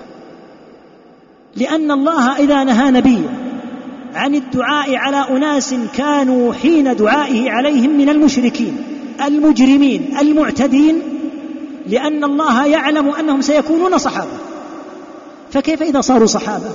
كيف يتعرض لهم فينبغي أن تلحظ هذه الآية وأن يلاحظ أمر الاستدلال بها لأنها الحقيقة يقل التفطن للاستدلال بها على عظم قدر هؤلاء الصحابة. ولهذا في الرواية الأخرى يدعو على صفوان بن أمية وسهيل بن عمرو والحارث بن هشام وقد أسلموا رضي الله عنهم وحسن إسلامهم وحرصوا على أن يكفروا في إسلامهم عن كل ما صنعوه في شركهم. حتى إن مثل صفوان رضي الله عنه أراد أن يمسح بجهاده في سبيل الله تعالى كل ما وقع منه في حال شركه إلى أن قتل رضي الله تعالى عنه في غزوة اليرموك مع الروم عليه رضوان الله ورضي الله عن الصحابة أجمعين. فيه أيضا في الصحيح عن أبي هريرة رضي الله عنه قال قام رسول الله صلى الله عليه وسلم حين أنزل الله عليه وأنذر عشيرتك الأقربين العشيرة هم قبيلة الإنسان من الجد الرابع قريبون جدا أمره الله تعالى أن ينذر لأن الإنذار بدأ بالأقربين ثم بأم القرى ومن حولها ثم إنذار الناس أجمعين قل يا أيها الناس إني رسول الله إليكم جميعا فبدأ بعشيرته لأنه فيهم. لما نزلت وأنذر عشيرتك الأقربين قام صلى الله عليه وسلم فقال يا معشر قريش أو كلمة نحوها. اشتروا أنفسكم. كيف يشتري الإنسان نفسه؟ بأن يخلصها من عذاب الله عز وجل كأنه يفتدي نفسه من العذاب. لا أغني عنكم من الله شيئا. لاحظ إذا قيل بلغ البلاغ المبين صلى الله عليه وسلم. فإذا أتى أحد وأشرك بالنبي صلى الله عليه وسلم في الدنيا ثم رجا أن ينفعه شركه في الآخرة قال تريدون بلاغا أكثر من أن يقف النبي صلى الله عليه وسلم. على أقرب الناس إليه. ويقول اشتروا أنفسكم لا أغني عنكم وأنا قريبكم. لا أغني عنكم من الله شيئا. فكيف تزعمون أنه يغني عنكم بشرككم به عليه الصلاة والسلام؟ وهو قد حذركم من هذا الشرك. لهذا هو قطع الحجة عليه الصلاة والسلام وبلغ البلاغ المبين. فإذا جاء أحد وأشرك به فإنه لا يضر رسول الله وإنما يضر نفسه. وإلا فيقف هذا الموقف صلى الله عليه وسلم ويقول يا معشر قريش أو كلمة نحوها اشتروا أنفسكم لا أغني عنكم من الله شيئا. وقد ذكر الله عدم إغناء الأنبياء عمن يقع في الكفر في كتابه. قال عز وجل وضرب الله مثلا للذين كفروا امرأة نوح وامرأة لوط. كانتا تحت عبدين من عبادنا صالحين فخانتاهما فلم يغنيا عنهما من الله شيئا كقوله صلى الله عليه وسلم هنا لا أغني عنكم. فالكافر والمشرك لن تنفعه قرابته برسول الله صلى الله عليه وسلم والذي يشرك برسول الله صلى الله عليه وسلم قريبا كان أو غير أو ليس بقريب قال هذا هو يقول لأقرب الناس إليه لا أغني عنكم من الله شيئا فعمهم جميعا ثم خص أفراده. فقال يا عباس وعباس له شأن كبير. عباس عم رسول الله صلى الله عليه وسلم له شأن كبير. وقد نصر النبي صلى الله عليه وسلم حتى وهو في حال شركه قبل أن يسلم. وكان مع النبي صلى الله عليه وسلم حتى قبل أن يسلم.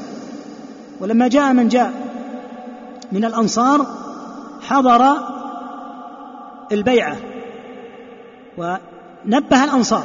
قال هو عندنا في منعه. فإذا انتقل لكم فإن كنتم ستمنعونه وإلا أبقوه عن عندنا. نحن نمنعه. فكان مع النبي صلى الله عليه وسلم حتى في حال كفره. ثم أكرمه الله تعالى بالإسلام. هنا لما قال صلى الله عليه وسلم يا عباس لم يكن مسلما. لأنه لم يسلم إلا متأخرا رضي الله عنه. يا عباس ابن عبد المط... يا عباس ابن عبد المطلب يعني إن كنت عمي وأخا لأبي عبد الله ابن عبد المطلب لا أغني عنك من الله شيئا. يا صفية عمة رسول الله لا أغني عنك من الله شيئا. ثم قال يا فاطمة. وقد ثبت عنه عليه الصلاة والسلام أنه قال فاطمة بضعة مني. يعني قطعة مني يريبها ما يريبني ومع ذلك يقول سليني من مالي ما شئت. هذا الذي أستطيعه المال الشيء الذي في يدي. لا أغني عنك من الله شيئا. تبليغ على أعظم درجات البيان وأشد ما يكون من قطع الحجة. فيا لله العجب كيف يشرك برسول الله صلى الله عليه وسلم باسم حبه. ويقول من يشرك به إني أحبه. كنت محبا له انظر ماذا يقول وطبق ما يقول عليه الصلاة والسلام. حين يقول لعمه وعمته وابنته ولقريش قرابته لا أغني عنكم من الله شيئا. ثم تشركون به وتقولون سيغني عنا من الله شيئا. نسأل الله العافية والسلام.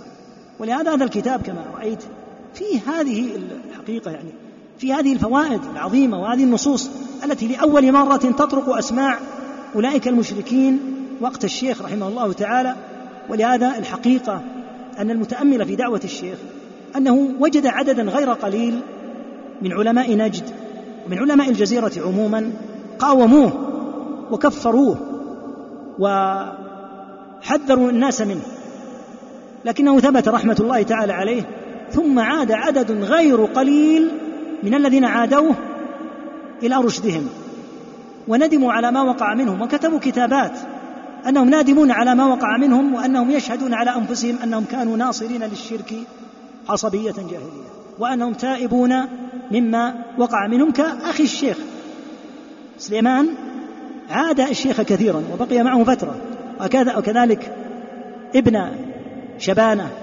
وحمد التويجري وابن عفالق تلميذ ابن فيروز وابن فيروز من أعداء الشيخ المشاهير وسافر إلى العراق لما امتدت دعوة الشيخ إلى الأحساء. فابن عفالق رحمه الله تعالى كان عدوا لدودا للشيخ ثم تركوا هذه العداوة. لما رأوا مثل هذه النصوص ومثل هذه مثل هذا البيان العظيم ولأجل ذلك أثر محمد بن عبد الوهاب نسأل الله أن يجزي له المثوبة أثره كبير جدا على أهل هذه الجزيرة. أنت الآن تنظر في عدد من البلاد ترى فيها مشاهد الشرك والكفر الصريح. بدعوة غير الله عز وجل هذه كانت في بلادك. هنا في العيينة. بناء كبير على قبر يزعمونه لزيد بن الخطاب رضي الله عنه ومسجد بني في المقبرة نفسها يقولنا على الصحابة كل هذا ولله الحمد زال. وهكذا الموجود في البقيع. صور للبقيع من أقل من مئة سنة فيها هذه القباب المخيفة منتشرة دمرت في زمن الدولة السعودية الأولى. ثم إنه لما انحسر مدها أعاد المشركون البناء من جديد. ثم دمرت من نحو قريب المئة سنة أقل من المئة بقليل بفتوى أهل العلم رحمهم الله تعالى وأصبح الناس لا يرون مشاهد للشرك ولله الحمد في هذه البلاد. وإلا الموجود في تلك البلاد التي ترون الآن كان موجودا في هذه البلاد كغيرها والله المستعان. فأجزل الله لهذا الرجل المثوبة وغفر الله له. نعم. الله عليه قال رحمه الله باب قوله تعالى حتى إذا فزع عن قلوبهم قالوا ماذا قال ربكم؟ قالوا الحق وهو العلي الكبير. وفي الصحيح عن أبي هريرة رضي الله عنه عن النبي صلى الله عليه وسلم قال إذا قضى الله الأمر في السماء ضربت الملائكة بأجنحتها خضعانا لقوله كأنه سلسلة على صفوان ينفذهم ذلك حتى إذا فزع كأن كأنه سلسلة. على صفوان ينفذهم ذلك نعم. حتى إذا فزع عن قلوبهم قالوا ماذا قال ربكم؟ قالوا الحق وهو العلي الكبير فيسمعها مست فيسمعها مسترق السمع ومسترق السمع هكذا بعضه فوق بعض وصفه سفيان بكفه فحرفها وبدد بين أصابعه فيسمع الكلمة فيلقيها إلى من تحته حتى يلقيها. إلى من؟ تحته. نعم. فيسمع, فيسمع الكلمة فيلقيها إلى من تحته حتى يلقيها على لسان حتى يلقيها على لسان الساحر. أو الكاهن فربما أدركه الشهاب قبل أن يلقيها وربما ألقاها قبل أن يدركه فيك في في فيكذب معها مئة كذبة فيقال أليس قد قال لنا يوم كذا وكذا كذا وكذا؟ فيصدق بتلك الكلمة التي سمعت من السماء. وعن النواس بن سمعان رضي الله عنه قال قال رسول الله صلى الله عليه وسلم إذا أراد الله أن يوحي بالأمر تكلم بالوحي. أخذت السماوات منه رجفة. أخذت أخذت السماوات سماوات. أخذت السماوات منه رجفة. أو قال رعدة شديدة خوفا من الله عز وجل. فإذا سمع ذلك أهل السماوات صعقوا وخروا لله سجدا. فيكون أول من يرفع رأسه جبريل. فيكلمه الله من وحيه بما أراد ثم يمر جبريل على الملائكة كلما مر بسماء سأله ملائكتها ماذا قال ربنا يا جبريل؟ فيقول جبريل قال الحق وهو العلي الكبير. فيقولون كلهم مثل ما قال جبريل فينتهي جبريل بالوحي إلى حيث أمره الله عز وجل. أيضا بوب رحمه الله تعالى على آية فقال باب قول الله تعالى حتى إذا فزع عن قلوبهم والمراد بهم الملائكة عليهم الصلاة والسلام. وبوب بهذه الآية لأن الملائكة كانوا ممن يعبدون ويستغاث بهم ويدعون. فبين أن هؤلاء الملائكة الذين تستغي الذي تستغي الذين تستغيثون بهم عبيد من عباد الله عز وجل. يصيبهم هذا الفزع العظيم ومعنى قوله حتى إذا فزع أي زال الفزع. إذا فزع عن قلوبهم فأصابهم فزع في السابق ثم فزع عن قلوبهم وزال الفزع. فإذا زال الفزع قالوا ماذا قال ربنا؟ ماذا قال ربكم؟ قالوا الحق وهو العلي الكبير. هذه الآية بينتها النصوص التي بعدها. في الحديث الأول إذا قضى الله الأمر في السماء ضربت الملائكة بأجنحتها خضعانا لقوله هم يخضعون لقول الله عز وجل بأن تضرب بأجنحتها. خضوعا لله عز وجل. كأنه سلسلة على صفوان يعني من شدة وعظم ذلك الصوت كأنه السلسلة. إذا جرت على صفوان وهو الحجر الأملس. والسلسلة إذا جرت على حجر أملس يكون لها يكون لها صوت عظيم. ينفذهم ذلك يعني ينفذهم الصوت. حتى إذا فزع يعني أنه يصيبهم الفزع ثم إذا زال الفزع إذا فزع عن قلوبهم قالوا ماذا قال ربكم؟ قالوا الحق وهو العلي الكبير. الملائكة تتكلم بما قضى الله تعالى من وحيه. يقول فيست... فيسمعها مسترق السمع وهم الشياطين يسرقون السمع. وذلك كما في الحديث الآخر أن الملائكة تنزل في العنان وهو السحاب. فيتكلمون بالأمر من أمر الله قضاه تعالى. مسترق السمع هم الشياطين. عندهم نسأل الله العافية هذا الدأب الشديد في الحرص على إضلال الناس. ومن طرقهم في إضلال الناس أن يصوروا لهم قدرة الكاهن أو الساحر على أنه يعلم الغيب. وهو لا يمكن أن يعلم الغيب.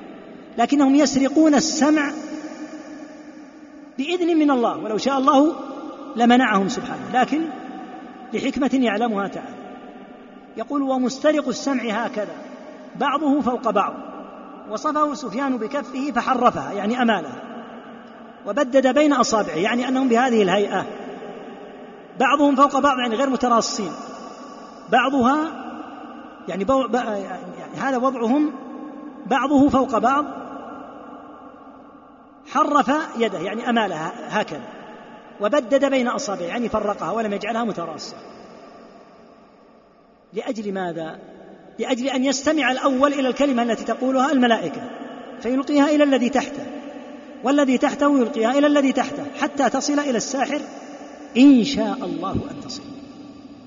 وإلا إذا أراد الله ألا تصل اخترقه الشهاب قبل أن يلقيها فانقطعت معه ولم يسمعها الذي تحته. ولهذا قال فيسمع الكلمة فيلقيها فيلقيها إلى من تحته ثم يلقيها الآخر إلى من تحته حتى يلقيها على لسان الساحر أو الكاهن. فربما أدركه الشهاب قبل أن يلقيها فإذا رموا رموا بالشهب فأصابه الشهاب قبل أن يلفظ بها انقطع الخبر ولم يصل إليهم لأن الله لم يأذن أن تصل هذه الكلمة وربما ألقاها قبل أن يدركه. يعني ألقى الكلمة إلى من تحته ثم لما ألقاها ضربه الشهاب بإذن الله عز وجل وكل هذا عائد إلى مشيئته فانظر دأب الشياطين شدة حرصهم على إغواء الناس وإضلال الناس. فلا تكن الشياطين أكثر همة منا. وهم ينشرون الباطل فلتكن لنا همة في نشر الحق. يعني انظر إلى هذا الحال الذي يصيبهم من التعرض لهذه الشهب وهي تحرقهم وتذهب إلى جهنم وبئس المصير لكن حرصا منهم على إغواء بني آدم وحرصا على نشر الباطل فأولياء الله وأهل الحق ينبغي أن يكون عندهم دأب شديد وصبر ومصابرة وجهاد في إيصال الحق إلى أن يصل إلى من بعدنا. حتى إذا قبضنا الله عز وجل وإذا بنا قد أوصلنا الحق إلى من بعدنا. وبذلك يستمر الحق. أما إذا جبن وضعف أهل الحق جاءت أجيال تجهل لاحقا لأن الأجيال التي قبلهم قد قصرت في أداء الحق.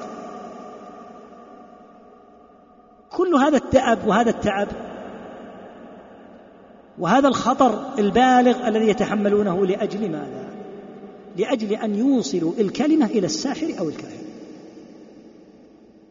الساحر أو الكاهن قد باع دينه. الساحر كما سيأتينا كافر بلا شك. لأنه لا يمكن أن يسحر وتستعين وتعينه الشياطين هذه المعونة حتى يبذل دينه لعنه الله لأجل السحر.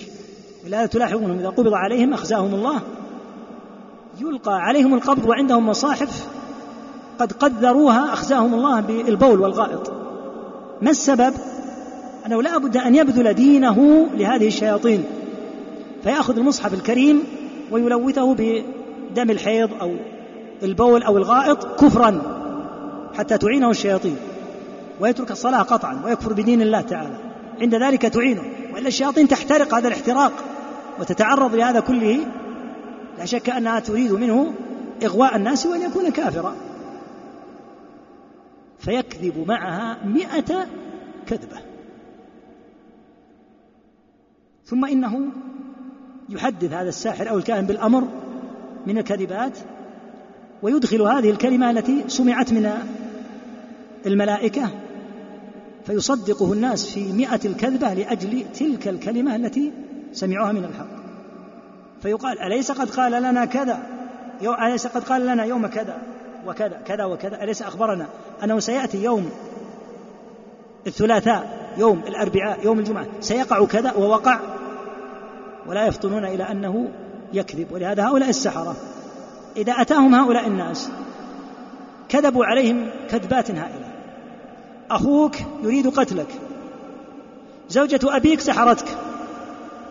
جارك هو الذي سرق منك ما سرق. وفلان ذاك يتربص بك. فتجد من يذهبون إلى السحرة تمتلئ قلوبهم بهذه الكذبات وتجد أنهم يعادون من حولهم. وهذا الذي هو أرادوا أرادوا الإفساد والإضلال. ولهذا لا يصدق الساحر.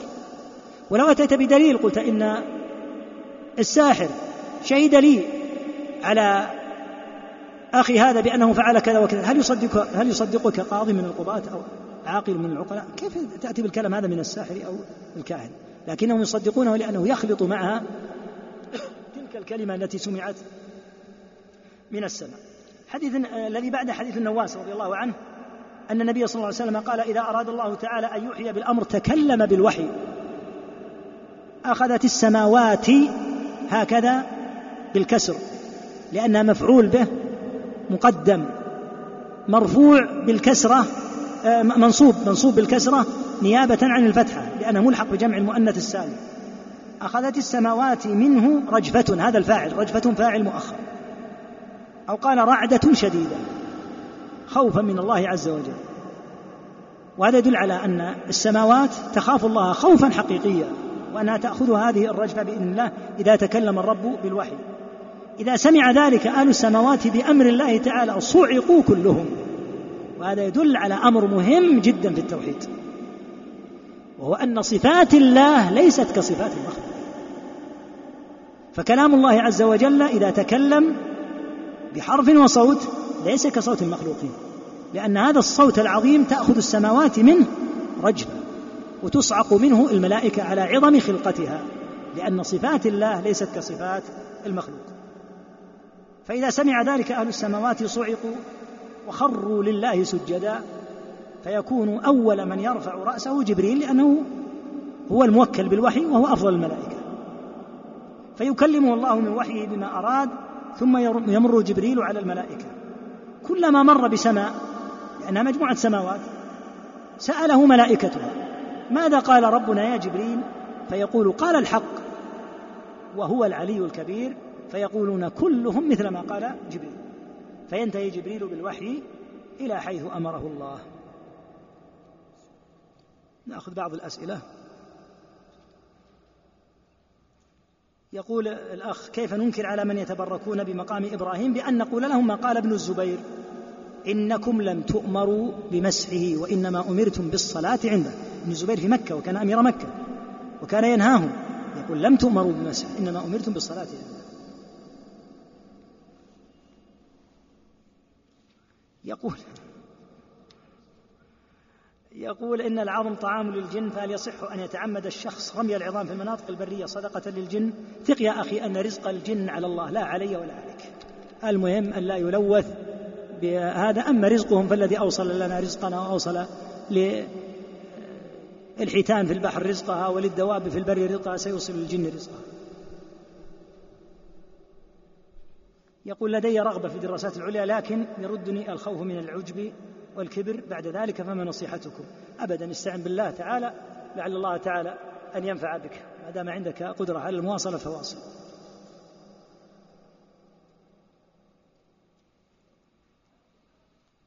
يقول شبهة يقولون إن النذر ليس عبادة ابتداء ابتداء النذر. وإذا كان ليس عبادة ولا يوجد دليل على ذلك فلا إشكال بأن يصرف النذر لغير الله لأنه ليس عبادة. هذا غير صحيح. أولا من أهل العلم من يقول إن النذر عبادة. الأمر الآخر. حتى الذين يقولون إن النذر ليس عبادة. ماذا يقولون؟ يقول لا يمكن أن ينذر حتى يقوم بقلبه من تعظيم من ينذر له ما لا يصح أن يقوم إلا لله. فأنت حين تقول إن ش... يا ربي إن شفيت مريضي تصدقت بألف. لماذا قلت هذا؟ لأنك تعتقد أن الله قادر على الشفاء. فلأجل ذلك إذا قال لصاحب القبر إن رد غائبي أو شفي مريضي فلك من الشمع كذا وكذا. أضيء بهذا معناه أنه يظن أن صاحب القبر عنده قدرة سواء قيل بأن النذر عبادة وليس بعبادة. هذا الذي قام بقلبه من الشرك الأكبر. وآخرون من العلم يقولون بل عبادة. يقول إنه عبادة وإن كان نهي عنه رحمة شفقة بالعباد. يقول كونه ينهى عنه لا يعني أنه ليس بعبادة لكن لأنه يتكلف الإنسان كما هو ملاحظ. الذين ينذرون يندمون ويبدأون في السؤال هل من مخلص من هذا النذر ونحن الآن تورطنا بهذا النذر وأنا كنت في شبابي نذرت والآن أنا تقدم بي السن لا أستطيع ونحو ذلك. يقول ما جزاء من نذر ويريد أن يتوب؟ ليس الأمر يا أخي أمر توبة إنما الأمر أمر وفاء. إنما الأمر أمر وفاء. إذا نذرت طاعة فإنك تطيع الله عز وجل كما أمرك.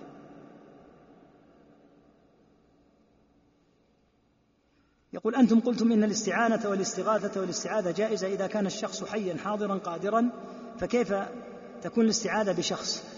يعني هل يصح أن أقول أعوذ بك أو لا يصح؟ يصح أو لا يصح؟ يصح إذا كنت قادر. تريد المثال؟ أعذني من ولدك. ولدك آذاني. ولن يعيدني منه إلا أنت. يصح ولا ما يصح؟ يصح. ولهذا قال صلى الله عليه وسلم من وجد ملجأ أو معاذا فليعوذ به. والغلام الذي كان يضربه أبو مسعود ماذا قال؟ لما رأى النبي صلى الله عليه وسلم أعوذ برسول الله لأن النبي صلى الله عليه وسلم حي ذاك الوقت حاضر قادر. فيصح أن الاستعاذة والاستغاثة والاستعانة باب واحد. من أحسن من فصل هذا حقيقة الشيخ محمد بن عثيمين رحمه الله في حاشيته على الأصول الثلاثة وضح هذه المسألة توضيحا بينا. يقول أرفع من الركوع هل هو موضع يجوز الدعاء فيه كما جاء عن النبي صلى الله عليه وسلم؟ اللهم لعن فلانا. هذا أخي في القنوت في دعاء القنوت كان يدعو في دعاء القنوت. لكن هل يصح الدعاء في بعد الرفع من الركوع؟ نعم. لما ثبت في مسلم أن النبي صلى الله عليه وسلم كان يقول اللهم طهرني بالثلج والبرد والماء البارد بعد الركوع. فمواضع الدعاء في الصلاة عند الاستفتاح اللهم طهرني بالثلج والبرد والماء البارد ونحو من أنواع الأدعية. وعند قراءة القرآن إذا قرأ القرآن بعض أهل العلم يقول في حال النفل إذا مر بآية تعوذ استعاذة تعوذ بآية فيها سؤال سأل. وعند الركوع سبحانك اللهم ربنا وبحمدك اللهم اغفر لي. والرفع من الركوع أيضا هذا الذي ذكرناه في صحيح مسلم. والسجود واضح وهكذا الجلسة بين السجدتين وكذلك في التحيات. كلها مواضع دعاء.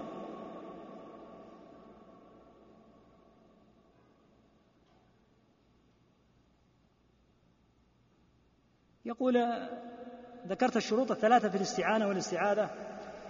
لذا يقولون بأن الاستعانة والاستغاثة بالأموات من الأنبياء والشهداء جائزة لأنهم أحياء يرزقون. والدليل وما أنت ما أنتم بأسمع منهم قتل بدر. وأيضا سلام النبي صلى الله عليه وسلم على الأموات في المقابر.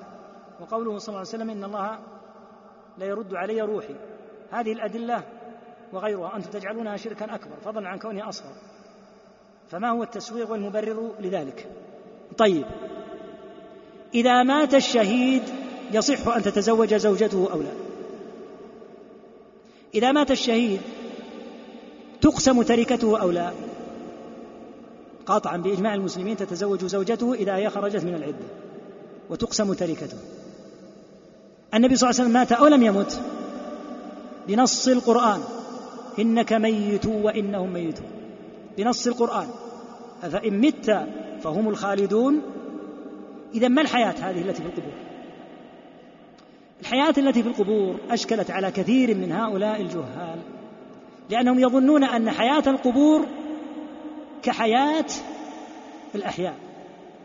حياة الشهداء كما قال تعالى بل أحياء عند ربهم يرزقون الشهيد لا شك أنه قد فارق الحياة والنبي صلى الله عليه وسلم لا شك أنه قد فارق الحياة. هذه النصوص التي وردت في أن لهم حياة لا شك أنها ليست ذات الأحكام المرادة في الحياة هذه. والدليل على هذا من عدة وجوه. طول حقيقة الكلام لكن لعلي أختصر. أولا ثبت عن النبي صلى الله عليه وسلم بنفسه في البخاري أنه دخل وقالت عائشة ورأسه فقال يا عائشة ما يمنعك لو كان ذلك وأنا حي؟ فدعوت الله لك واستغفرت. ما معناه؟ يعني ما يمنعك لو أنك مت وأنا حي؟ ما الذي ستحصلين عليه إذا مت أنت وأنا حي؟ ستحصلين على شرف دعائي لك واستغفاري. لكن إذا مت قبلك أن تحصلي على هذا. فدل على أن فرق فرقا عظيما بين حياته وبين مماته. الأمر الآخر من قال إن النبي صلى الله عليه وسلم إذا ردت عليه روحه ورد السلام كما ثبت ولا شك فيه يعلم بأحوال الناس. ثبت عنه صلى الله عليه وسلم أنه يذاد قوم عن حوض عن حوضه فإذا ذادتهم الملائكة وكان قد رآهم قد أسلموا فيقول أصحابي أصحابي وفي اللفظ الآخر مني من أمتي. فتقول الملائكة إنك لا تدري ما أحدثوا بعدك. إنهم لم يزالوا مرتدين على أعقابهم منذ فارقتهم. يعني ما تدري. يقول فأقول كما قال العبد الصالح يعني عيسى وكنت عليهم شهيدا ما دمت فيهم فلما توفيتني كنت أنت الرقيب عليهم وأنت على كل شيء شهيد. يقول أقول سحقا سحقا لمن بدل بعدي. كما علمت. كيف تقول إن الحال واحدة؟ ثم العجيب في المشركين أنهم يستدلون على شركهم باستسقاء عمر بالعباس وهذا من أعظم الأدلة على هؤلاء المشركين لا الأدلة لهم. يقولون إن عمر استسقى بالعباس فدل على صحة أن نستسقي بعم العباس. قال يا لله العجب. عمر يقول اللهم إنا كنا نست...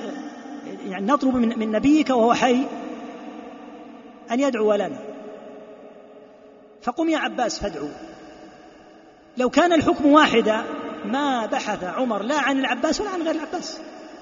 لو كانت لو كان حكم النبي صلى الله عليه وسلم في حال حياته كحكمه في حال مماته ما بحث عنه. قال هو قبره موجود عندنا. يا رسول الله ادعو لنا. لكن انتقاله إلى عم رسول الله وترك سؤال رسول الله يدل على الفرق بين حال الحياة وحال الممات وإلا فرسول الله صلى الله عليه وسلم له المقام الكبير حيا أو ميتا. لكن لما مات لا يمكن أن يطلب منه أن يسأل للناس المطر والسقيا وإنما صاروا يطلبون من عمه ففرقوا بين حياة رسول الله صلى الله عليه وسلم وبين مماته لأن النبي صلى الله عليه وسلم بنفسه فرق بين حياته ومماته في حديث عائشة. ثم يا لله العجب ابن مسعود وعدد من الصحابة لما مات النبي صلى الله عليه وسلم ماذا صاروا يقولون في التحيات؟ السلام عليك أيها النبي ورحمة الله وبركاته هذا المعروف. لما مات قالوا إن النبي صلى الله عليه وسلم مات. وكنا نقول له وهو حي السلام عليك.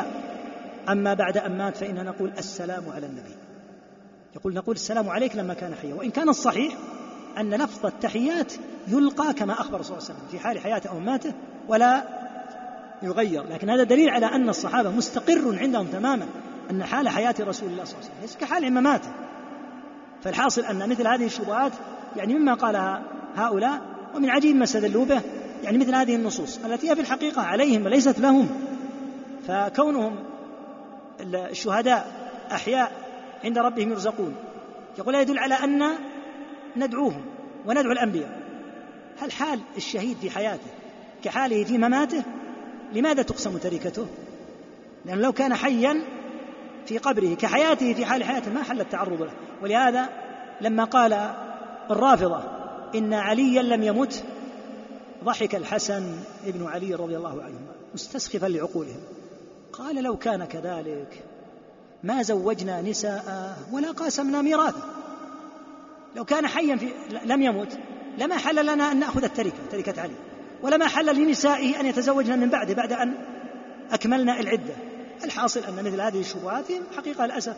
من شبهات يعني المخرفين والمشركين الأخ ما أدري من أين أتى بها.